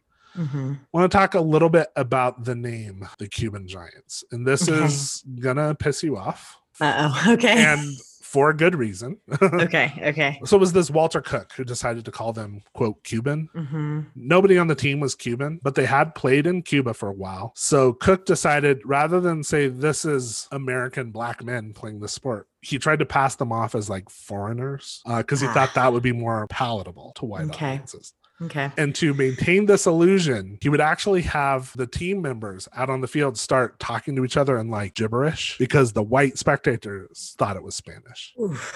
N- d- Uh, Yeah. Listeners, you can't see me, but I'm just I'm cringing. Real, yeah, it's another one of those hard. cringing so hard your face might collapse in on itself. yeah. Yeah. I, I was reading that and just went, "Ugh, okay. Like not Ah. it's shocking, but it's not surprising at all. Yeah. Quick sidebar. I don't know if this comes from being bilingual and being raised in a bilingual home for me, but it's interesting to me that people could hear some, could hear other people essentially just making sounds and be like, oh, that's a language. Yeah. Like I'm only bilingual. I only speak English and Spanish. And I feel confident I could pick out a gibberish language from a language that has no roots in like the romance languages. Right. Like You know what I I feel like I can tell the difference between like people doing fake sort of parody Japanese and like Japanese, actual Mm, Japanese, you know. Right. These are yeah. that's a language I have no experience with, but I can tell gibberish from Japanese. So the fact that like these audiences couldn't tell the difference between gibberish and Spanish is just what year what around when this would have been around the 1880s. Jesus. Okay. Yep. But so the Cuban Giants, they became very popular. This led to the first official Negro League. Now, it's important to point out that the Negro Leagues, like, there were a bunch of different Negro Leagues. Like, there wasn't one single Negro League. It wasn't Okay. like you had Major League Baseball and then you had the Negro League kind of running parallel. Right. You had Major League Baseball, you had the minor leagues, and then you had the Negro Leagues, which kind of had their own major leagues and minor leagues, but they were just fractured and all over the country. Okay. So this first Negro League, quote unquote, was the National Colored Baseball League. And by the way, just to point out, all these terms, Negro, colored, these are not mine. They're Just- they're Scotty's. yeah. so this National Color Baseball League, it was organized strictly as like a regional minor league. It comprised of the Baltimore Lord Baltimores, which is just like that's the best. that's too much. that's too much. That's too much of a lot of a mouthful. The Boston Resolutes, Mm. the Louisville Fall City, the New York Gorhams, the Philadelphia Pythians, and the Pittsburgh Keystones. You're just making up sounds. I mean, I think Pythians is an actual word. Gorhams. I'm like, what the hell is that? Yeah. This is the Colorado Blonde Girls. um so there was an agreement with like the white national league to classify the league as an official minor league team what this did along with the use of reserve clauses if you remember me talking about reserve clauses last week Mhm. it basically stopped any other professional ball clubs from being able to sign any of these players so it kind of Ah, kept them in one spot now Okay. interestingly the cuban giants they weren't part of this negro league but their popularity was kind of what inspired it Okay. um, unfortunately, this league did fail within a year, Mm. uh, but the Cuban Giants remained popular, and this led to like a bunch of splinter groups and copycat teams. So then you ended up with like the Cuban X Giants, the genuine Cuban Giants, the Columbia Giants, the Brooklyn No. Royal Giants. That's too Uh, much. yeah. uh, so the compromise of 1877 it's solidified jim crow laws all throughout the south at the same time the chicago white stockings which would become the white sox okay. uh, refused to play against the Newark Giants, Newark as in Newark, New Jersey, Mhm. uh, which had two black players. The Newark Giants capitulated. They kicked the black players off the team. Then the league went on to create bylaws which banned any teams from offering contracts to black players, citing the quote hazard. what was the alleged hazard? Just Uh, like having That- having that a couple black, people players around. Yeah, that's the hazard. Okay. Yeah. Okay. Um, so this, like I said, you know, baseball sort of started to solidify into like a real sport in the 1850s, and within 20 years, they had pretty much said, "Yeah, but no black people." Okay. But these Negro leagues were rising, and then a black baseball player, a guy named Frank Leland, he had started in this National Colored Baseball League. I Mhm. can't remember which team he played for, but he moved to Chicago, and once he got there, he convinced some black businessmen to like sponsor the formation of a team. This team would become the Chicago Unions, which later became known as the Leland Giants in 1905. He was ultimately responsible for organizing five black baseball teams around the city, and this would become the core of what would be the top Negro League in the Midwest. Okay. So, as this league rose in popularity, more similar Negro leagues would spring up all around the country and become increasingly popular. So, this was like the establishment of the Negro leagues. Mm, Over time, the various leagues consolidated into the Negro National League in 1933 and the Negro American League in 1937. So this was like at this point, they are kind of mirroring Major League Baseball. And they would even compete in their own World Series between 1942 and 1948. Okay. So, a couple of things to note about the Negro Leagues before I move on to Satchel Paige is it's easy to kind of dismiss the Negro Leagues as being like the lesser. You know, you have Major League Baseball, the best baseball players in the world, and the Negro Leagues being this kind of lesser thing. In fact, a lot of the greatest baseball players were being cultivated within these Negro Leagues. Ah, Only reason they weren't playing in the Major League Baseball, American and National Leagues, was because, as this Kevin Blackistone says in his article, the white players and white teams decided to segregate themselves. yeah. So they weren't necessarily the best players, they were just Mm. the white players. They were the whitest players, Exactly. which I mean, honestly, par for course with history. Yeah, exactly. Yeah. So now, with that in mind, let's talk about Satchel Paige. Oh, right. Okay. Yes. So Leroy Robert Paige was born on July 7th, 1906 in Mobile, Alabama. His Mhm. father was a gardener and his mother was a domestic worker. Mhm. He is his first like childhood job. He would work at like the train station and he would, you know, do odd jobs around the train station. He would clean up, shine shoes, and he would also carry bags for passengers. I'm sorry. Um, What year was he born? 1906. So this would have been around 1916. Okay. I think he was about 10 years old. He's working at a train station. He would be paid a dime a bag, which he decided wasn't enough money. So he actually built this contraption to like haul four bags at once. It had like ropes and pulleys, and I think he would pull it over his shoulder. Oh, like he wore them? Okay. yeah. So Okay. another kid who worked there told him, he said, You look like a walking satchel tree. This is how he got his nickname Satchel. Um, Nice. Now, later on, a friend of his did sort of contradict his story and say, No, that's not, because that's the story Satchel Paige would tell Uh huh. this this friend would be like, "That's not where he got the name. He got it because he got caught trying to actually steal a bag. Oh, so, Who knows? who knows? Okay. By ten years old, he was like the neighborhood star in a game that was called Top Ball. Okay. So Top Ball was basically baseball, but instead of like bats and balls, they would use broomsticks and bottle caps. Like hitting bottle caps with a broomstick? Exactly. Yeah. Wow. I feel like then going to baseball is just easier, Well, that's kind of what I was thinking. right? because like I'm just trying to imagine hitting a bottle cap with the broomstick. and, like, Yeah. it's already hard enough to hit a baseball, but yeah. um, All right. Good on you. Top ball. So he was like a top ball star, and his mom even said that he was just like obsessed with baseball, and they would just only Mm. talk about baseball, just baseball, baseball, baseball all the time. Mhm. On July 24th, 1918, just after his 12th birthday, he was sentenced to six years at the Alabama Reform School for juvenile Negro lawbreakers. What? Yeah, just take in that name for a second. Alabama Reform School for juvenile Negro lawbreakers. What the? F- Yeah. okay. Okay. I'm gonna. I'm just gonna let you continue. I have so many So- questions. the story that was told about this, I think, kind of while he was like his star was rising, was people said he got locked up for shoplifting. Uh huh. It's since been proven that actually the reason he was sentenced to reform school is that he and his friends got into a rock fight with a bunch of local white boys in Mobile. And of course, the black kids were the ones who were sent to reform school. Right. A rock fight.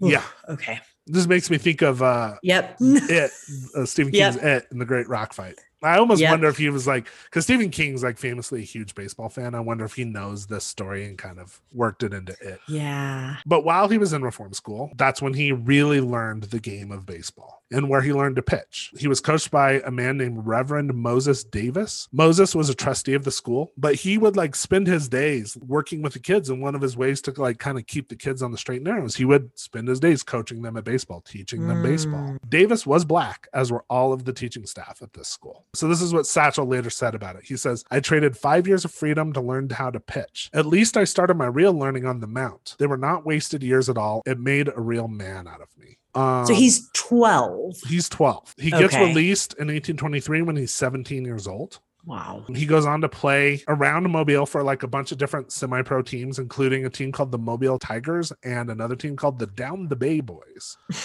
Um, Fuck these fucking names. I uh. I kind of wish we still had names like this. yeah. The hot Uh, dog and mustard gang. yeah. yeah, it's very like little rascals kind of feel. Yeah, seriously. so this is a famous story about him. During one of his games with the Down the Bay Boys, he got real pissed off during the game. It was in the ninth inning. He's pitching. They're down one to zero, or no, they were up one to zero. Sorry. Mhm. But then his teammates, you know, he's pitching. His teammates in the infield made three consecutive errors in the ninth inning, almost losing the game for him. So the fans start booing. Satchel gets pissed. He calls in all the infielders and he's like, sit down. And he makes them sit down in the infield, Uh-huh. which pissed them off. Right. So he's got the fans heckling him. He's got his teammates heckling him. And he turns around and strikes out the final batter and wins the game. That's talk about some crew cut energy.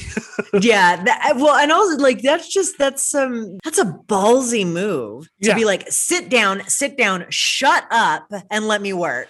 yeah. Boom. And he's young. Yeah. He's, real young. Well, his star sort of just around Mobile and throughout the South is really starting to rise. Like people are starting to hear Mhm. about this Satchel Paige. So a guy named Alex Herman, who is the manager for the Chattanooga White Sox, which was a team of the Negro Southern League, he kind of officially discovered Paige in 1926, hired him for $250 a month. So this would be about $4,000 in today's money. Paige took $50 of that and then would send the rest to his mother Oh. he immediately started getting notice in the local presses right after he joined the team. I think it was like in his first or second game, he recorded nine strikeouts in six innings against the Atlanta Black Crackers.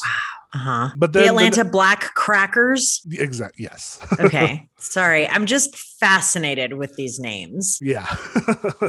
the the next year he was traded to the Birmingham Black Barons. This was a good thing for him because this was part of the larger Negro National League. So this is like Okay. what's starting to become like their major leagues. You know, the Negro version, the Negro Leagues version of the major leagues. Mhm. Um, he was known right away for throwing real hard, but also being like kind of a wild pitcher. So Mm. just a little bit about pitching. Like you have sort of a couple different approaches to pitching. You have your guys who throw heaters, which are like real hard fastballs. Mhm. Um, a good, well thrown hard fastball is hard to hit because it's real fucking fast. The problem is it's really hard to throw them and it's really hard to throw them consistently. So he was one of those like heaters. Like he would just fucking throw the ball as hard as he could, but he had like not a lot of control. Okay. In his first game of the 1927 season against the St. Louis Stars, he actually incited a brawl with his fastball because it hit the hand of the batter, a guy named Mitchell Murray. Ooh. So Murray got pissed, charged the mound, and threw his bat at Paige, who was like running away. He was trying to get into the dugout. this Mitchell Murray threw the bat and hit him in the hip, and it just started a big brawl. Police were called, and of course, the local newspaper, the Birmingham Reporter, characterized it as a quote near riot. Of course. Of course. Right. Now he did steadily improve as a pitcher. He started working in other like off-speed pitches and stuff into his repertoire. You know, he would work in a curveball, and he he actually would like invent a lot of pitches, and I'll kind of get to that in a little bit. Mhm. Um, but he started really like just dialing down, zeroing in, and becoming like just a really good all-around pitcher. He finished that season with seven wins to one loss. And 69 strikeouts. Mm. He continued maturing as a player. The next season, he recorded 176 strikeouts. Or no, that was in 1929, sorry, which was the all time season record in the Negro Leagues at the time. Mhm. In one game on April 29th, he recorded 17 strikeouts against the Cuban Stars, which broke the league record of that year. He was so effective and popular that the Barons owner RT Jackson would actually rent him out to other teams. Like these other struggling smaller teams couldn't draw a crowd. Right. So they would rent Satchel Paige to come play for them for like a game or two to draw a crowd, bring in some revenue. Right. And then he would take like a cut of the earnings. From that. Okay. He ended up going to play in the Cuban League in 1931. He played winter ball in the Cuban League. He kind of left under cover of night, though. and that's a little mysterious what happened. He was like, one thing about Satchel Paige is he was kind of a known carouser. Okay. Um, and whenever American baseball players would go to play in Cuba, they were not allowed to drink or gamble because drinking and gambling, this was like Havana of, you know, the you Yeah. know, 1920s and 1930s. You know, it's Woo. gambling and drinking like crazy. It's party. Yeah. So the baseball players were like not allowed to do that. And Satchel didn't like that. So there are a couple stories about why he left kind of in the middle of the season. In one Mhm. story, uh, the mayor of a town came up to him and in Spanish asked him if he had lost a particular game on purpose. Satchel didn't understand Spanish. So he just kind of smiled and nodded, Oh. which was the wrong thing to, to say. So then he had to run because the mayor tried to attack him.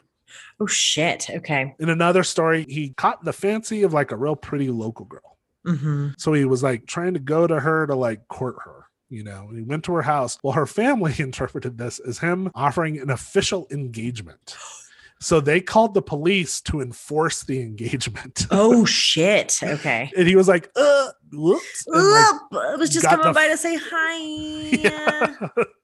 um, so, so he just got the fuck off the island. that point. Okay. Yeah. There are a couple other stories, you know, kind of along those lines. So back in the US, he kept playing at all these other clubs. He played for the Baltimore Black Sox. He played for the Chicago American Giants. He was still on this, I believe it was the Chattanooga team. Or no, it was the Birmingham Black Barons. He's still like officially on the Black Barons, but he's just getting rented out to all these other teams. This is important when we talk about like his record, which I'll get to here in a little bit. Okay. The thing to know is he was just playing everywhere all the fucking time Yeah. like just never a break. As everything else during the Great Depression, these Negro Leagues suffered. So the Black Barons had to temporarily disband in 1931. Most Satchel was like one of the big stars, so most of the teams really couldn't afford him. But the Nashville Elite Giants owner, Tom Wilson, bought his contract and put him on the team, which uh, moved to Cleveland and became the Cleveland Cubs. And this is kind of important because he's playing in the first, this is, I think, the first time he's playing in a city that had a major league team. Mhm. They're playing at this kind of smaller, dumpier ballpark, kind of in the shadow of like Cleveland Municipal Stadium. Mhm. And Satchel later said he just felt this like resentment for having to like play in the shadow of like, you know, this Mm. nice city stadium. Yeah. You know, so like I said, he kept moving around. He played Pennsylvania, California, South Carolina. He played on the Negro League All Star team in 1931. This would play against like white All Star teams from the minor leagues. In his first game, he won eight to one, struck out 11 batters, only allowed five hits. He finished that winter with a 6 0 win loss record with 70 strikeouts over 58 innings. His best season as a pitcher was in 1934. Okay. Uh, he was playing for a team called the North Dakota Bismarcks. He had a 14 to 2 win loss record and a 2.16 ERA.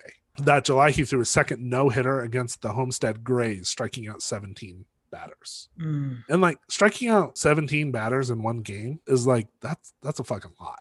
Yeah. You know, when pitching against a future Hall of Famer, guy named Buck Leonard, Leonard was so freaked out by the way the ball moved that he told the umpire, he was like, You need to check that ball. I think he's scuffing the ball. What does Uh, that mean? like what they used to do, you know, it's like the idea of a spitball, or they would have a piece of sandpaper in their glove and would like scratch the ball. Because Okay. if the ball gets in a regular shape, it moves weird in the air. Okay. This Is is that like- what they were is is that what the dude was doing in in major league, right? Mhm. He would like put the well, I don't know what he would put on it, but so it would like Yeah, well, and it's, it's actually it's actually a big controversy now because they're banning like all sorts of sticky substances Mm. now in the game, and all these Mhm. pitchers are like bitching and moaning about it. Like one guy is like, "This caused my arm injury because I can't put sticky stuff on the ball anymore." Because they're all saying it's like, "Well, the sticky stuff's really just for our grip. It's just so we can grip the ball better." But it's like, Okay. guys.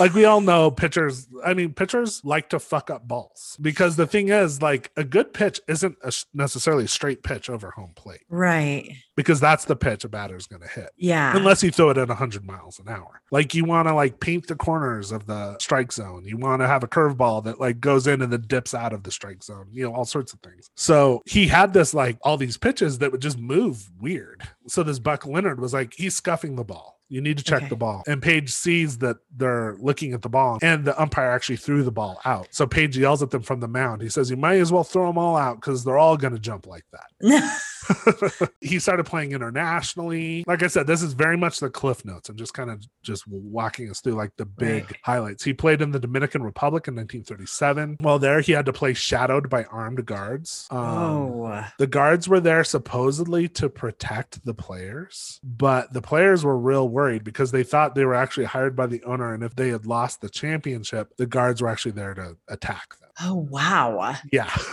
so this is like the conditions he's having to play in. Yeah. His team, the Dragones, uh, went on to win that championship. So, over all of his years in the Negro Leagues, which was from 1926 to 1948, wow.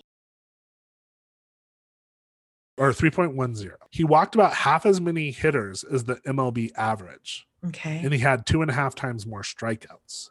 He did this while playing year round, which most major league players won't do. You know, they play during the baseball season and that's it, you know, kind of Mhm. spring through fall. He would play all year round. Oh. When it's off season, he's playing in Latin America or he's playing up in Canada, you know. Yeah. He would play these exhibition games. He would do these barnstorming games. Like he would play seven days a week. Along with his later career in Major League Baseball, where by the way, he pitched into his 50s. Wow. Um, he probably pitched the baseball more times than anyone else in history. So the MLB record for innings pitched by a single pitcher over the entirety of their career is Cy Young, who pitched 7,356 innings Wow. over his career. Satchel's credited with only 2,671 innings pitched, but this doesn't account for all the exhibition games, all the foreign games, etc. Oh wow. Okay. So Satchel himself estimated that he played 2,500 games over his career. Now, if you conservatively estimate that he would pitch maybe three to five innings per game, Mhm. we're talking about 10 to 12,000 innings pitched. Wow. Yeah. And this might even be like an underestimation. Right. So, like I said, he started out as a guy who threw the heater. Even Joe DiMaggio said his fastball was one of the hardest thrown he'd ever seen. Wow. But after an injury while he was playing in Mexico, he sort of started to expand his repertoire. He added at least 10 new pitches to his arsenal, including like a standard curveball, a sinker, a slider, all those. But he also like invented all these like real weird ass pitches were called like wobbly ball and the dipsy do and things like that. he could throw them at different speeds, at different arm angles. He was so precise, he could essentially hit anywhere on the corners of the strike zone. He was one of the first pitchers to throw what's called the slurve, which is like a combination of a slider and a curveball. Wow. And then probably his most famous pitch was his changeup. Okay. So a changeup, for those of you who don't know much about baseball, the whole idea of a changeup is that it's a deceptive pitch. Mm-hmm. Okay. It looks like when it's released from the arm, it looks like a fastball. But because of the grip, it actually travels much slower. So the idea is to fake out the batter and get them to swing too early.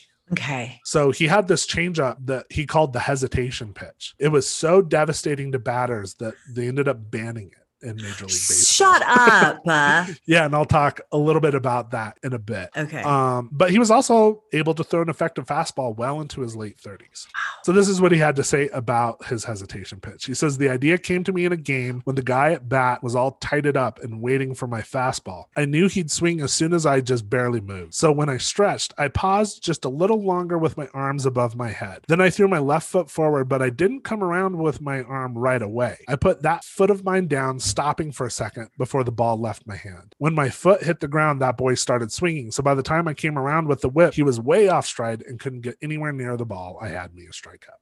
wow. Like I said, I'll talk a little bit more about the hesitation pitch. Okay. Uh, so, a baseball writer named Joe Posnanski, he called Satchel the hardest thrower in the history of baseball. Mm. Okay, so like I said, Cliff's notes, he had this long, long career in the Negro Leagues. Mhm. Can't go through all of it. So let's get to 1948, where on his 42nd birthday, he joined Major League Baseball. Okay. So he signed a contract with the Cleveland Indians for $40,000. This made him the first black pitcher in the American League and the Okay. seventh black Major League Baseball player overall. So this is after Jackie Robinson. Okay. Okay. He was also considered a rookie. He was the oldest rookie in the ma- Yeah. in the majors because he's 42 years old at this Yeah. point. But I mean, can you really call this guy a rookie at this point? Yeah. Okay. Yeah. So in his first game against the St. Louis Browns, the Browns were beating Cleveland four to one. Manager Lou Boudreau pulled starting pitcher Bob Lemon in the fourth inning and then sent Satchel in. Satchel didn't know the catcher sign, so he started off being real like tentative with his pitches. This allowed the batter Chuck Stevens to line into left field for a single. Then a guy named Jerry Priddy was able to bunt Stevens over to second base. So the third batter comes up to the plate. Satchel's basically like, fuck it. And the reason he's playing real, he's pitching real carefully is he didn't really know the catcher's signs. He didn't want to confuse the catcher. Okay. So he was just kind of being very careful. But after, you know, he got two hits on him, he was like, fuck it. And he just took command. He threw his hesitation pitch. This confused the batter, Whitney Platt, so much that he actually threw his bat 40 feet up the third baseline. I. And so this is when they started talking about banning this pitch because the problem they saw with the pitch Mhm. is that it was very close to what is called a balk in baseball. okay. So not to get too deep in the weeds, but a pitcher is said to balk when he goes to like do his pitch and then stops. Okay. Um, that's called a balk, and that's considered illegal. So at that point, the umpire will walk the batter. okay. So after he threw this hesitation pitch, you know, Whitney Platt complained, a bunch of people complained. They ended up banning the pitch and basically telling him if you keep throwing this pitch, we're going to say it's a balk and you're walking batters. And then a Chicago Cubs broadcaster, a guy named Jack Brickhouse, would say of Satchel, it sounds like sort of affectionately, he said, he threw a lot of pitches that are not quite legal and not quite illegal. And Okay. then once once they banned the pitch, it was the American League president banned the pitch, decided to ban it. So Paige said, "Well, I guess Mr. Harridge did not want me to show up those boys who were young enough to be my sons." So not Okay. particularly apologetic. Yeah. So during that 1948 season, the Cleveland Indians were in a heated pennant race with the Chicago White Sox. If you remember from last week, the White Sox after the Black Sox scandal, they didn't make it into another World Series. Oh, right, right, right. But this was the closest they came. They were in a pennant race with Cleveland. In a game against the White Sox, almost 80,000 people came to watch Satchel pitch at Cleveland Municipal Stadium. Satchel gave up only two singles and one double for his second consecutive shutout. His win loss record was 5 to 1, and he had an ERA that year of 1.33, which is, and keep in mind, he's like in his 40s at this point. Wow. So he ended up making one appearance in the World Series against the Boston Braves once the Indians got in. He pitched for two thirds of an inning in game five, gave up a sacrifice fly to Warren Spahn, got called for a balk, probably because he was doing his hesitation pitch. hmm And then got Tommy Holmes to ground out to shortstop. So, not necessarily great showing in the World Series that year. Um, Yeah. but the Indians did win that series in six games. And that, of course, is the last time the Cleveland Indians have won a World Series. wow. So he played in Major League Baseball until 1955. And again, Cliff's notes. He's moving all over the place. He's playing for different teams. He went and played for the St. Louis Browns for a while. In 1955, he went back to the minor leagues to play. He played for the Greensboro Patriots, bounced around the minors, the international leagues into the early 1960s. And then in, nine- Jesus. in 1965, Okay. uh, the Kansas City Athletics owner, Charles O. Finley, signed Paige, who is 59 years old my to come and play a single game against the Boston Red Sox. And it sounds like this was a little bit, I don't want to say a stunt, but he Finley brought on for this game like a bunch of sort of the most well-respected Negro Leagues players to come Mhm. play this game against the Red Sox. So between innings, sitting in the bullpen, he would sit in a rocking chair and get served coffee by a nurse. what the fuck? Yeah, which is I think him just kind of fucking with people a little bit. He pitched four innings when he left the mound, which was his last day ever Mhm. playing baseball. When he left the mound, he received a standing ovation from the crowd. The lights dimmed and fans lit matches and cigarette lighters while singing The Old Gray Mare as he walked off. Oh. And that was the end of his baseball career. Now, he did go on and manage teams and stuff Okay. after that. In 1966, when Ted Williams, famous Red Sox player, was being inducted into the Hall of Fame, in his speech, he urged the induction of the Negro League players. Oh, yeah. Okay. So the Major League Baseball, they formed a 10 or I guess it's whoever runs the Hall of Fame, they formed a 10-man committee to sift through the hundreds of names and nominate the first group of four Negro League players to go into the Hall of Fame. By 1971, pretty much everyone had decided the first person in has to be Satchel Paige. Okay. So he was the first Negro League pitcher to get elected. They were initially going to put him and the other Negro League players in the quote Negro wing of the Hall of Fame. This is 1971. Yeah. Again, listeners can't see my face. yeah, Uh, but I'm I'm basically the the closed eyed emoji. exactly. Right now. I'm very uh, I I can't even say skeptical. I'm Yeah. I'm I'm Cynical, hmm, maybe. cynical. Yes. Yeah. Yeah. So this was the initial plan is they're going to create a Negro wing. Predictably and rightly, there were a lot of complaints. Um, yeah. Absolutely. And so they dropped the idea of a Negro wing. And so there is no separate wing at all. Satchel Paige is simply a Hall of Famer. End of story. Satchel Paige died of a heart attack in Kansas City on June 8th, 1982. He's buried on Paige Island in the Forest Hill Memorial Park Cemetery in Kansas City. Wow. That is the story of the Negro Leagues, the very abbreviated story of the Negro Leagues and the Right. and career of Satchel Paige. oh, what a story! Yeah. Wow. I and like I think you know Satchel Paige is very well known. I, I want to say even like is it Billy Crystal? Someone like or it's Jerry Seinfeld or somebody's oldest son is named Satchel after Satchel Paige. oh, interesting. yeah. Okay. I mean, and you know, the same as like I was thinking about Shoeless Joe last week. I mean, there are parks named after him. There's like he's celebrated, but the fact that it took him until he was 42 years old to make it into Major League Baseball, where he still fucking dominated. yeah. I mean, that's the thing. It's not like he, he was 42 and then like by 45, he was like, okay, I'm done. Yeah, like he wasn't broken down. He was still, you know, he couldn't throw the fastball like he used to, but he Yeah. had these 10 other pitches that he could That, that, because uh, I mean, there are like we know we know sports are hard on on bodies. Yeah. Um, and I I know what I know about baseball is pitchers and catchers that their bodies uh, take Yeah, I mean, a beating. I think it's sort of the pitchers and the catchers when you look at like who ends up on the injured list. yeah. And like like I said at the beginning, like this is not Cleveland's finest season right now. And the reason Right. why is like their starting rotation of pitchers, all their great pitchers are all on the injured list right now. so they're like having to go to the bullpen and get these young guys who are used to pitching two innings. And it's like, no, you got to go six innings. And Yeah. they're just not ready for it. But it, it is because, yeah, being a pitcher, you know, if you think about being an outfielder, like a lot of your job is standing around. Yeah. You're standing around in the outfield waiting to maybe catch a ball. And sometimes you got to run and like jump and whatever to get the ball, but you're mostly standing there. And even as a batter, you're kind of standing there waiting for the pitch to come. But if you're a pitcher, I mean, just imagine just the stress you're putting on one arm. Yeah, it's the repetitive. Um, and Right. especially if you're talking about, you know, people who are throwing hard and fast, like Right. Well, that's why, like anymore, if you have a starting pitcher who's expected to go seven to Mhm. eight innings or something, mhm. you know, they're mostly going to be throwing breaking balls. They're going to be throwing curve balls and things like that because those are Mhm. easier on the arm. You know, you get the closers to come in, and these are the guys like there's a guy for the Yankees right now, Aroldis Chapman, who Mhm. throws like a 105 mile per hour fastball, I think. But he's like good for one inning.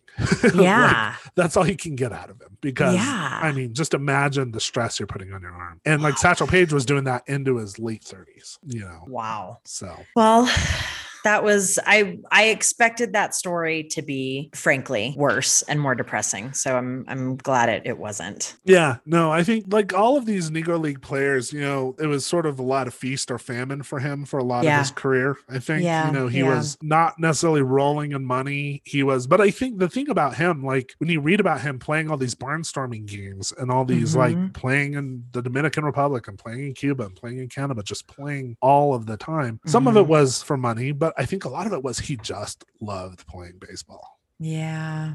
So there you go. There we go. All right. This is All the right, I'm end done of with Sc- baseball for this- yeah, Scotty's baseball series. He's done with that. I don't have to try to find something to link to. Um yeah. Yeah, well done. All right, go and uh, go and play some stickball out in the yard with your friends. Uh, watch for cars. We'll see you next week. Don't forget to subscribe, rate, review. Stay weird, stay curious, and we'll see you next time. Bye. Bye. So listen, friends, will blow your mind with the finest nonsense we could find. Might be true, and that's the weirdest thing.